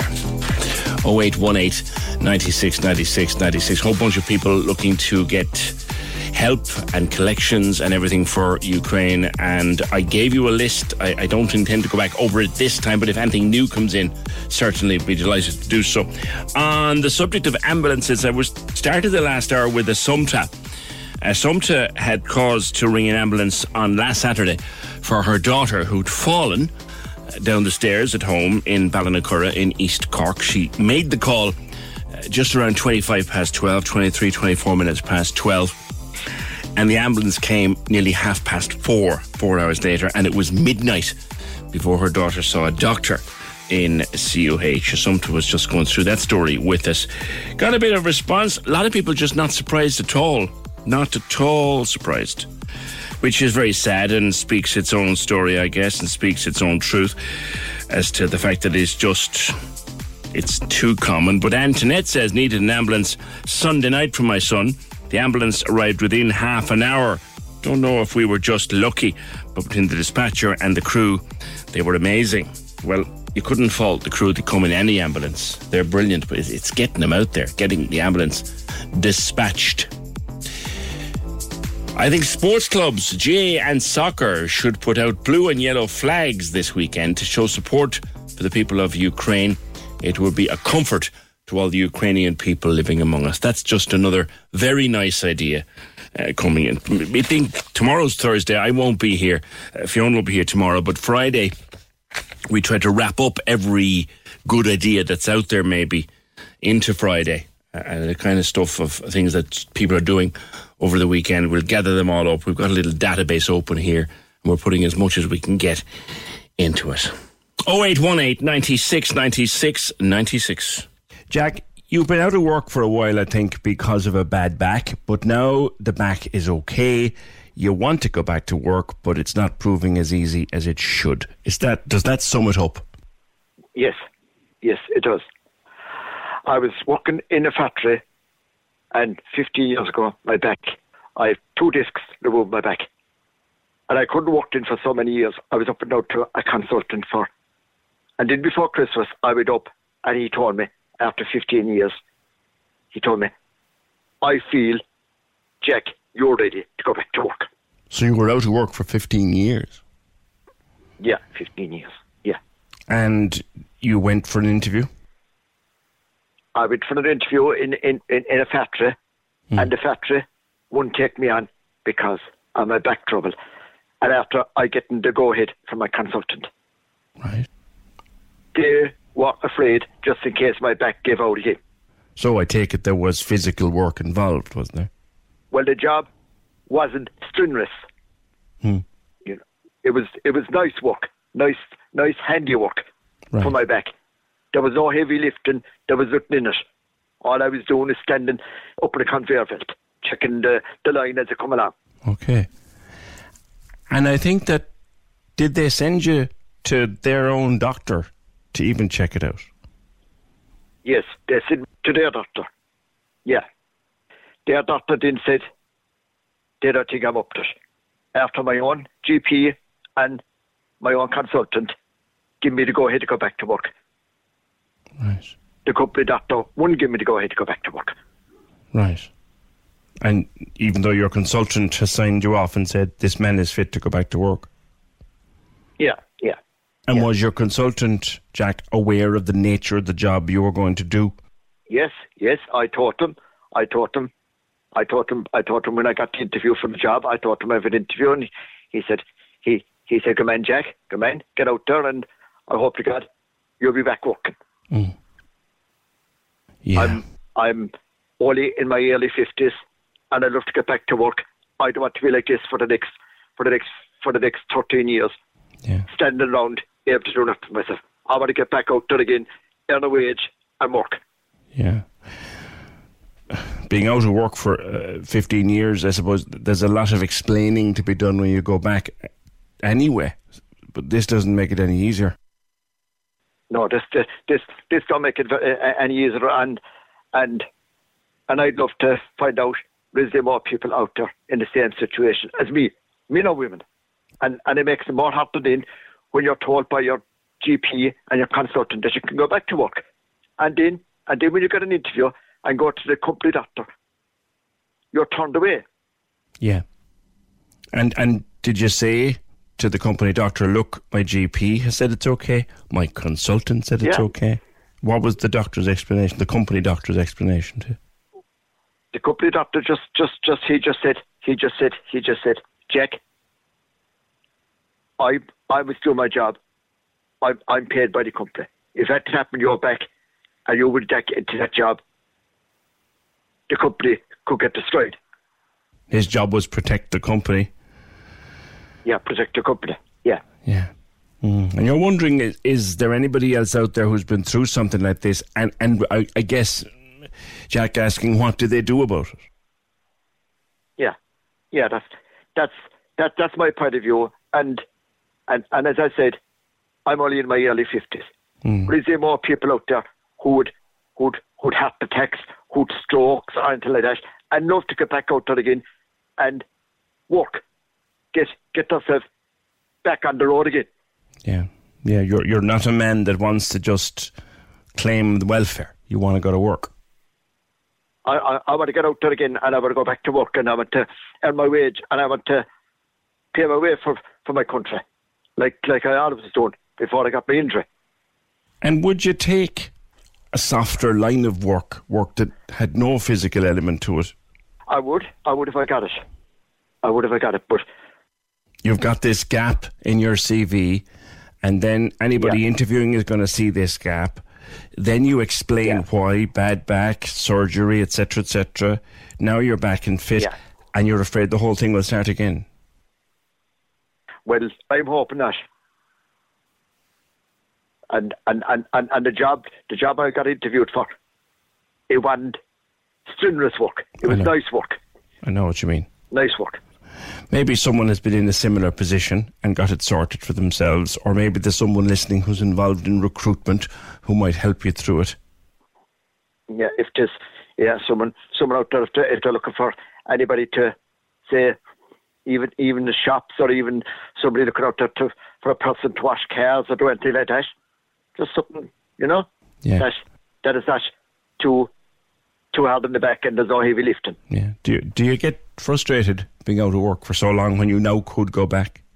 Yes, I am. I am. I'm actually now very frustrated, and and all my all my friends and family are very frustrated yeah. because because because before Christmas I was told, got the green light, I can go back to work. Yeah. And then and then when I got the interview, I was turned down, and I felt like down. I was down again to zero. Yeah. Where where where a couple of weeks before that, before Christmas, I was up over one hundred percent delighted with myself. Yeah. It isn't good for the old mental health, Jack. No, no, it's it's it it can it's it's stressful. It's stressful. Yeah. It's stressful. Look, maybe someone's listening who can help. Right. And if we do have anyone contact us, we'll put them in touch with you. How's that for, for a deal? I'd like that. I'd like that. Well, you'd yeah, never I'd like that. You'd never know what's out there, Jack. Have a good weekend and look after yourself. Okay, and thank you very much. Thank you very much for your time, and I wish you and all your colleagues the best, the best of luck. And the same to you, Jack. Thanks for the call. Okay. You feel sorry for the chap, wouldn't you? Do you know, out of work for a few years, then he gets an interview, then his employer says, actually, you know what, Jack, really, we can't risk the back, but the back is fine, according to his consultant, he's going to go back to work. He doesn't want to sit at home and, and, and draw welfare, he wants to go out and work. You would feel sorry for him, wouldn't you? And that big gap in his C V, we've talked to how many recruitment people have we spoken to on the opinion line who will say, that's a, that's a, that's a problem, that big gap in the C V. I'll throw something out here that might be a bit unbalanced or a bit a bit biased, and, and I could get in trouble for it, but I'm going to say it anyway. We've got loads of recruitment agencies and loads of return to work experts who'll say to women, well, that gap in your C V, well, you can explain that away through, you know, leaving to have children and stuff like that, uh, and, and that's not a problem. But for a guy like Jack, it could be a problem. Am I wrong here? Maybe, I don't know. oh eight one eight, nine six, nine six, nine six. Uh, what you need to solve the housing problem, P J, is a respectful government. And that's something we don't have. Can we just talk? The Opinion Line on Cork's ninety-six F M. With McCarthy Insurance Group. Call in person or call them now. They don't just talk the talk, they walk the walk. See M I G dot I E.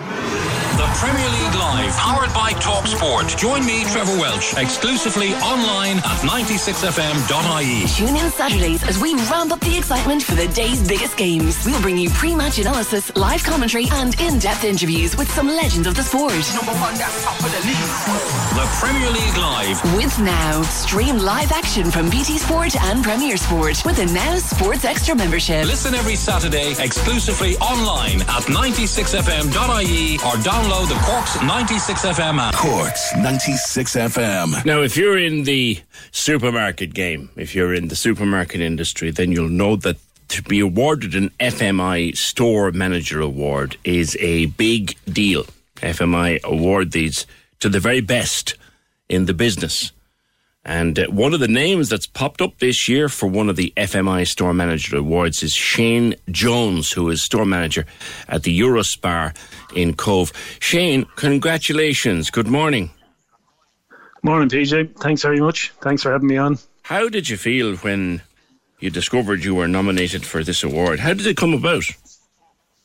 How did it come about? I suppose um, I've seen a couple of emails circulating internally with... Um, within kind of B W G, and couple of um, my peers had, had put me forward for this, you know. So um, yeah, I was I was uh, I was honoured, you know, and felt felt humbled. You know, these are people who I'd, I'd uh, certainly look up to, and um, you know, uh, I I really appreciated appreciated being put put forward. And then after that, then there was a kind of um, there was a kind of a list of criteria that they had to, to, to send in, and then we had to give figures and, and pictures and everything to back up what we were what we were saying in terms of um yeah in terms of um signing up for it. So I only found out then last week. Then I was kind of shortlisted and, and put forward into the final one hundred thirty-two. You know, so for myself and for the team in in Cove um, and the customers now, we're we're all absolutely delighted. You know, it's a very very big competition.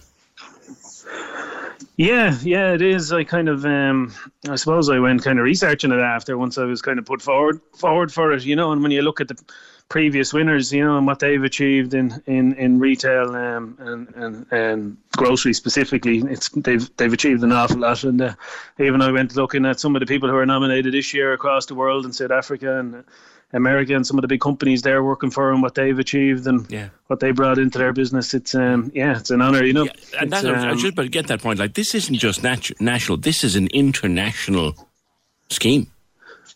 Yeah, yeah, absolutely, you know. I suppose um so look, I'm probably the face and the name of it, but but we have a we have an excellent excellent team in mm. in Cove. You know, we have a team of forty-seven people, and without without without the team and without our our, our, our very loyal customer base, we wouldn't um, we wouldn't have achieved this.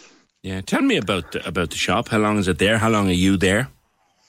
Um, I suppose, look, I, I started in retail twenty years ago, um, the usual. I started with kind of Super Quinn as a as a kid. I spent time with Super Value. Um, I I dipped my toes in retail outside of grocery, but it wasn't for me, you know. Um, mm. I, I, I love I love I love what I do, you know, and you wouldn't do this and you wouldn't be as passionate about it if you if you didn't love it. But um, in twenty fourteen, myself and my brother teamed up and we took over uh, Eurospar in, in Clorglen in County Kerry, you know, and we were there. Brian is still there, and we were there for kind of four years. And then I went looking at, at something different. I was part of an acquisition then with B W G and Spar as a group um, in twenty eighteen, where we took over um, a very, very good business from from Ray and Maura Keaton in, in Cove, you know, who... Um, who were at it a long time. They've moved sites. They were they were the heartbeat of the community there, and um, um, really, really nice people, good customers of, of mine now, so they are. So, um, yeah, we moved in there. There was significant investment, um, state-of-the-art kind of flagship store now, um, gone from strength to strength, you know, with the team we have.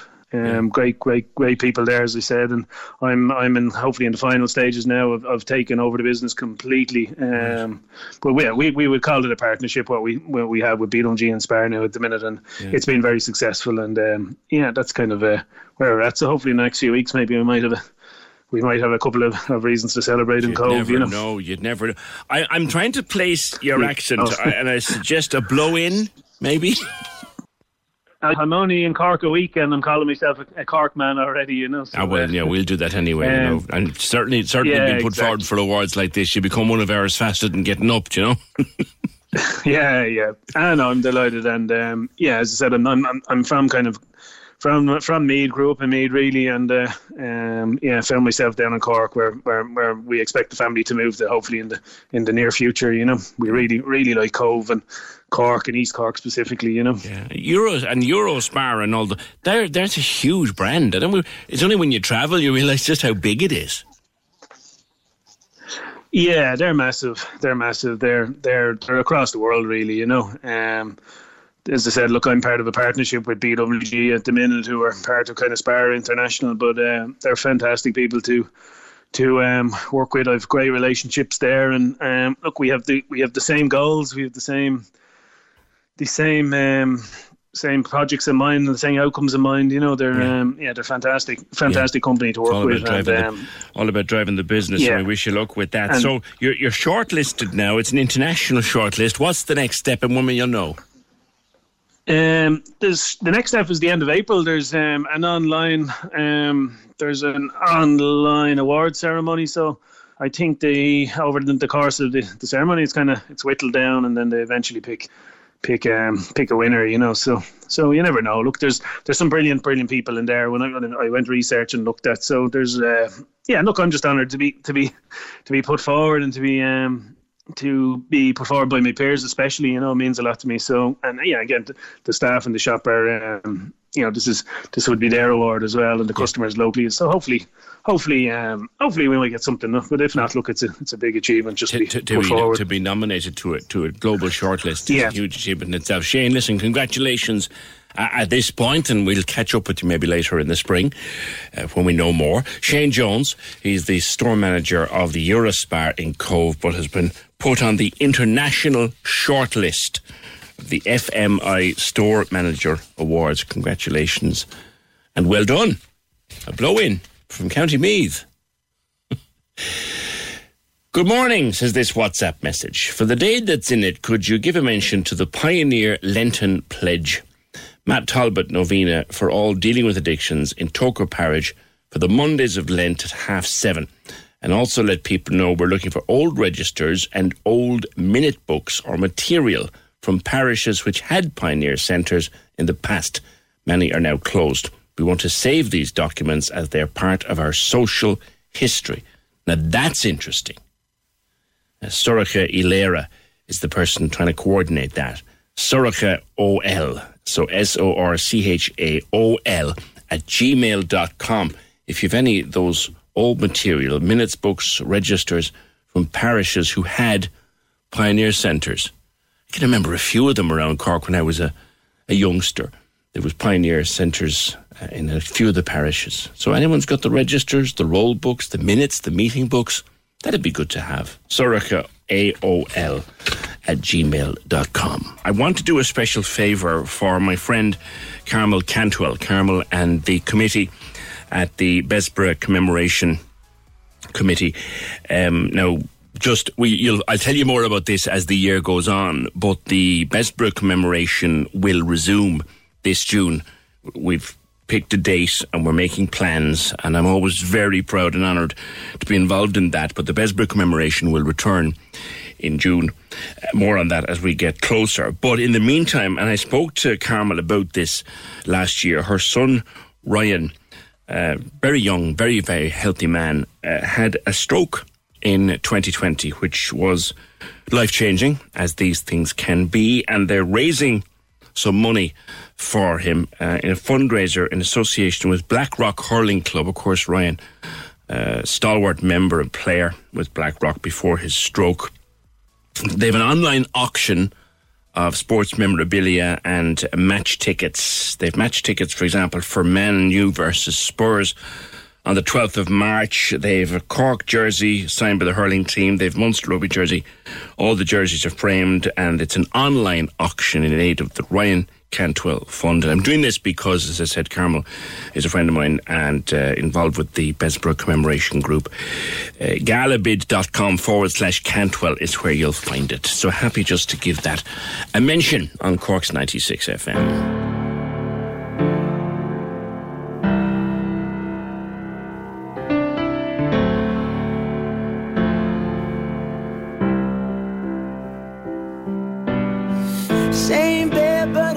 Just a little bit bigger now. Our song on the radio, but it don't sound the same. When our friends talk about you, all it does is just tear me down. Cause my heart breaks a little when I hear your name. It all just sounds like ooh.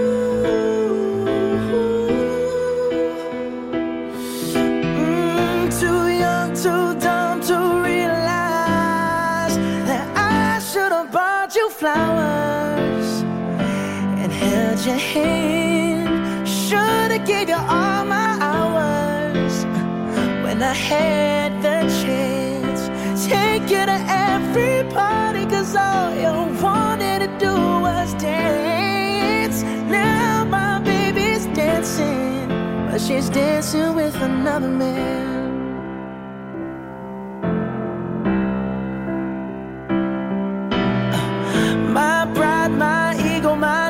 My selfish ways caused a good, strong woman like you to walk out my life. Now I'll never, never get to clean up the mess I made. Oh, and that haunts me every time I close my eyes. It all just sounds like ooh.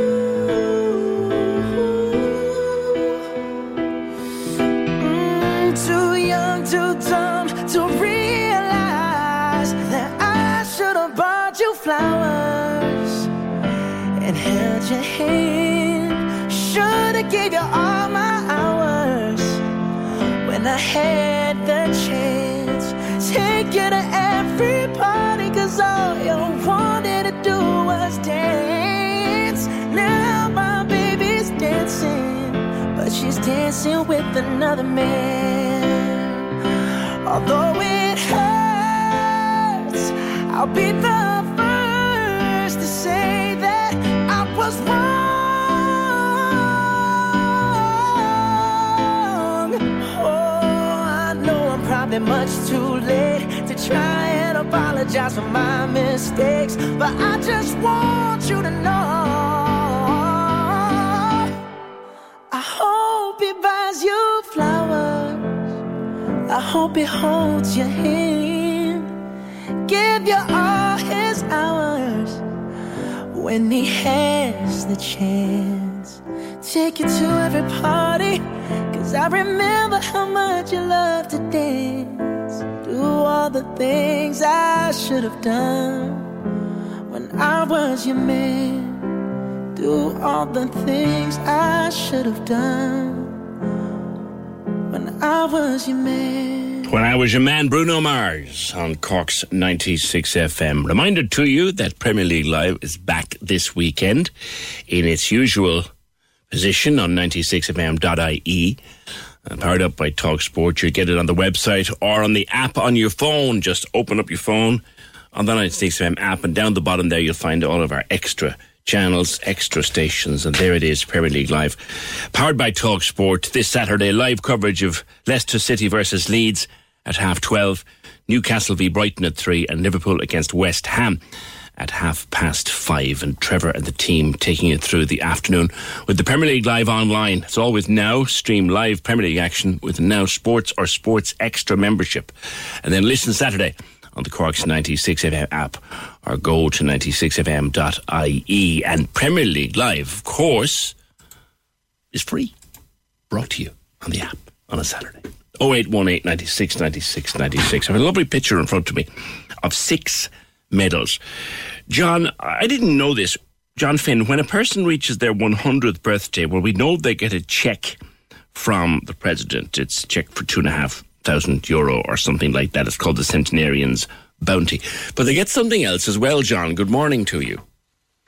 Good morning, P J. Yes, indeed, they do. And it was something that we weren't aware of. Um, as you say, when my mother reached her one hundredth birthday in two thousand sixteen, she got the cheque for two thousand five hundred forty, courtesy of uh, the President, Michael D. Higgins. And that was great. And it is a fantastic uh, thing for the Irish government to do for centenarians. But to our surprise then, the following year, which was one hundred and one, she got a medal. And she's received a medal from the President's office every year since. And of course, now that she's turned one hundred and six, wow. Uh, she has six of these medals, which I think is a lovely, lovely gesture indeed, like, you know. And when, when, did, great, she turn, when uh, did she turn one hundred and six, treasure. John? Pardon? When when did she turn one hundred and six? On the twenty-eighth of February. Funnily enough, family tradition has it that she was born on the twenty-ninth of February. Uh, but uh, apparently the, the lady in the register office, when I was looking for her birth cert there some years back, said that the practice back then was that children born on the twenty-ninth of February were invariably put down as being born on the twenty-eighth, so that's that right. They would have a birthday every year, probably, like, you know. That's right. So that's be that as it may, the twenty-eighth of February, she certainly passed the one hundred and six mark, and she's still hanging in there. Fair dues yeah, to her. Yeah, tell me about her. What's her name? Tell me a bit about her. Her name is Nora Finn, and she was born in Warden in Ballymacoda on the twentieth of February, on the twenty-ninth in nineteen sixteen. Um, and she's lived a long and fruitful life. She was asked some years back what was the secret of her longevity. And she said, fresh air and hard work. And there's no doubt but that she had plenty of both in her time. Yeah. So yes, uh, she, uh, you know, she's a great testament to, um, you know, good uh, outdoor living, uh, good physical exercise and fresh air, um, and, uh, you know, little luxury in her life growing up, as the vast majority of people born back then would have had through lots of tough times. Uh, one of our earliest memories, funnily enough, is at the age of five, when she was, when it would be nineteen twenty-one, she remembers uh, standing in the little acre outside her father's cottage out in Ballymacoda. And she was suddenly told by whoever was with her to uh, hunch down quickly because there was a lorry load of black and tans coming down the road. Okay. And the danger was that she might, they might have taken a pot shot of anybody standing up in the field. And it's extraordinary, I think, you know, that a woman is still alive uh, with a kind of, if you could call it, a direct connection with that kind of era, wow. which most people would regard as ancient history almost now at this stage. But yeah, there I mean, are people if, still if you alive look at what she lived uh, through, who lived through that. Yeah, if you look at what she lived through, born in the year of the Rising, lived through all the, Correct. the black and tan era, lived through yes. the first pandemic, the nineteen nineteen flu pandemic, lived through two world wars, particularly the emergency and the effect of it here. And she's been through the whole development of modern Ireland. She, she must has. be a mine of has. stories. She she she is, uh, well, at least was, um, for the last couple of years now. She's in her own little world yeah. and she's very frail. But uh, she did have a mine of stories. And what I used to do when I visited her in the home that she was in at the time, I used to set my phone to record and ask her about, about details of her life going way back when. So I've got a collection of those stories now oh, on my phone.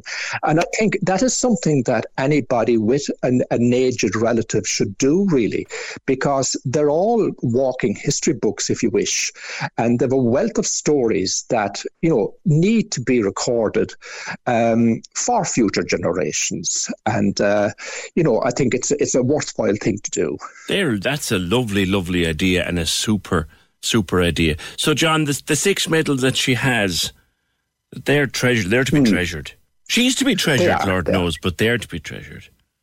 They are, they are. And now, in in the overall scheme of things, you could say it's a, you know, it's a minor detail, but nevertheless, uh, it it is a lovely gesture. And I remember even when she got the check from the president's office, there was a, a letter with it, and it wasn't the usual kind of civil servant uh jingoese uh, uh, or jargon, I should say. Mm. It was, it seemed, it looked very like that it had the stamp of Michael D. Higgins on it, that, that he must have had some kind of input into the drafting of such a letter, because just as you mentioned there, what she had lived through, that letter more or less almost verbatim um, mentioned the same things. Yeah. And uh, it was it was a lot of thought goes into it. Mm-hmm. And incidentally, what people may not be aware of, I think every person born in Ireland, even somebody who might have only been taken away from the country at the age of six months or whatever and lived in Australia for the rest of their lives,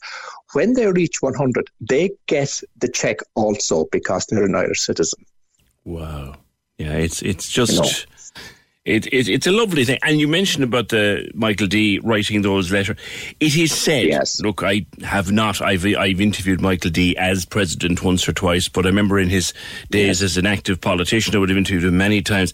It, it is said that Uh, he does take a personal interest in, in all of these individual yes. letters as, as they go past his desk, which is lovely. There's a caller on the phone That's says, great. You should make a small book out of the stories. I'd buy it, and I'm sure True. a few more would too. True, true.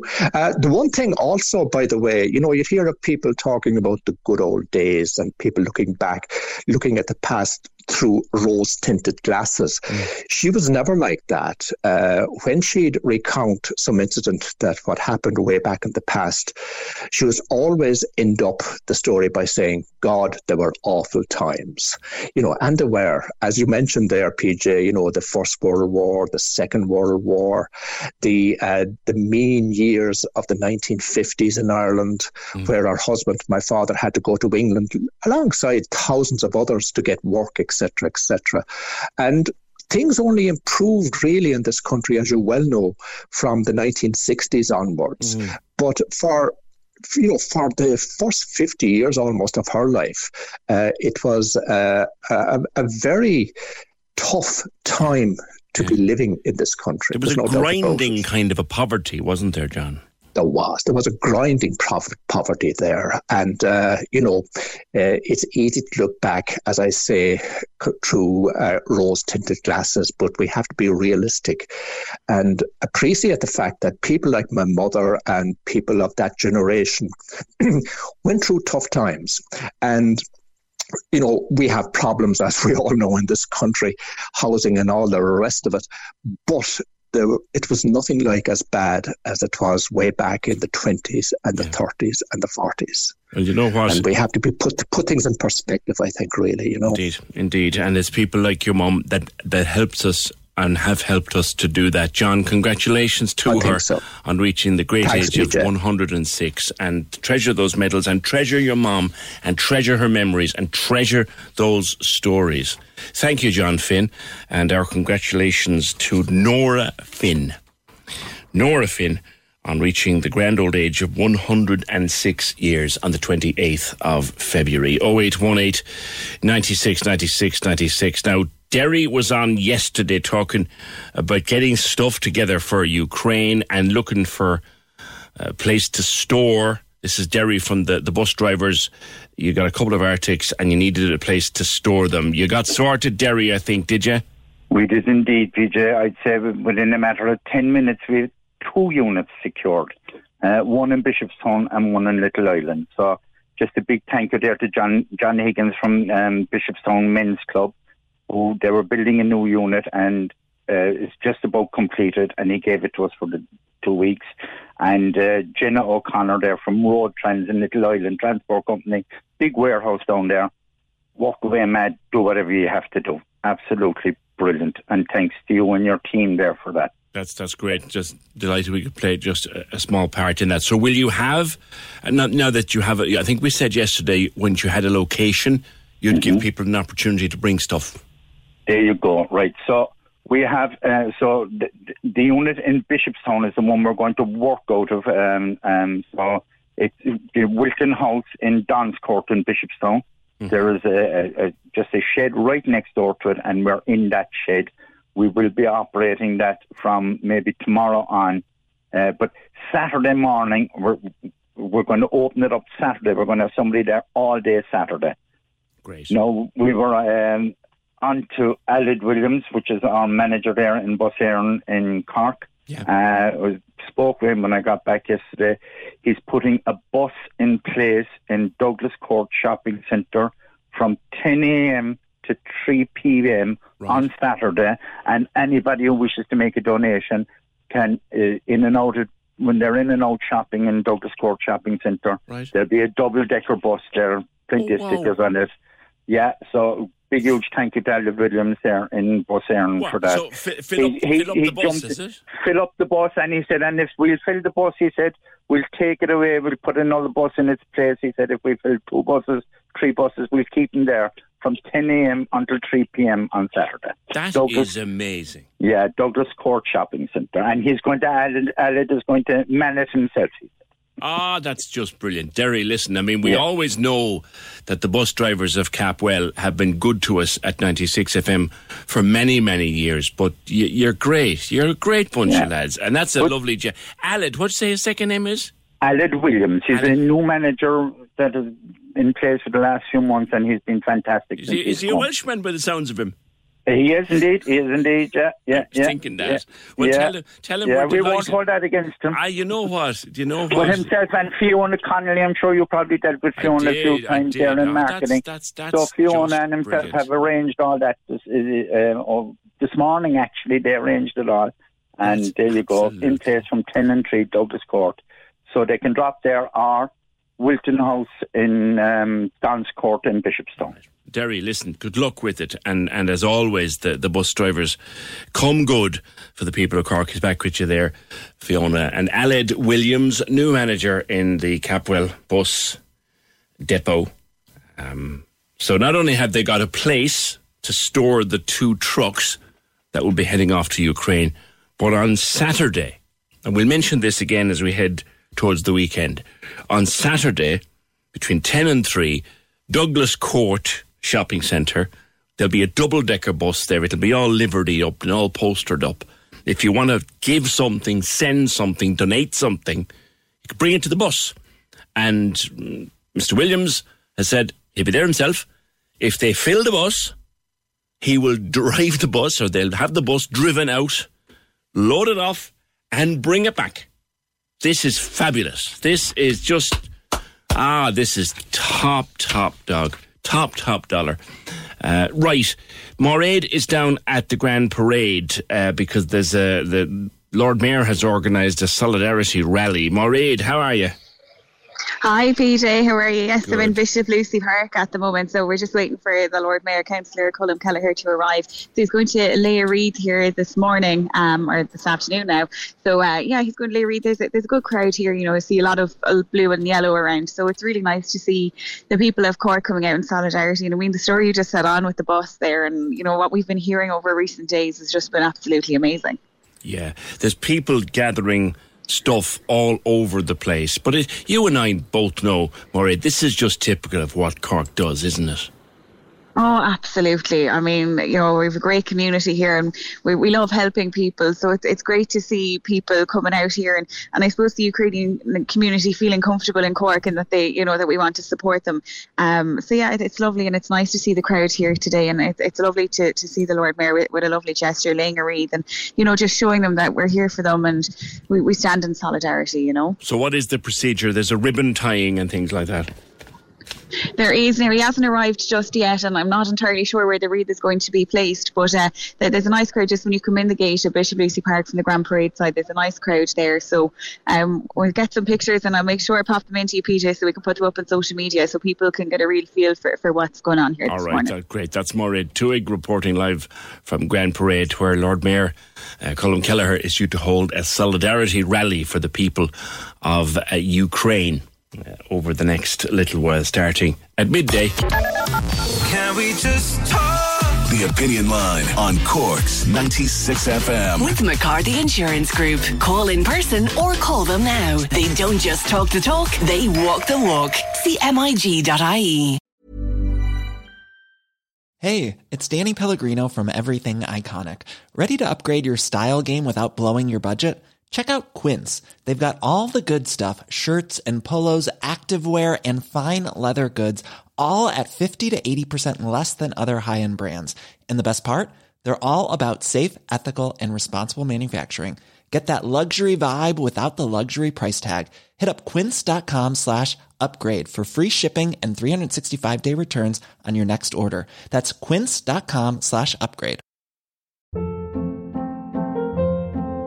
Hold up. What was that? Boring. No flavor. That was as bad as those leftovers you ate all week. Keke Palmer here. And it's time to say hello to something fresh and guilt-free. HelloFresh. Jazz up dinner with pecan-crusted chicken or garlic butter shrimp scampi. Now that's music to my mouth. HelloFresh. Let's get this dinner party started. Discover all the delicious possibilities at hello fresh dot com.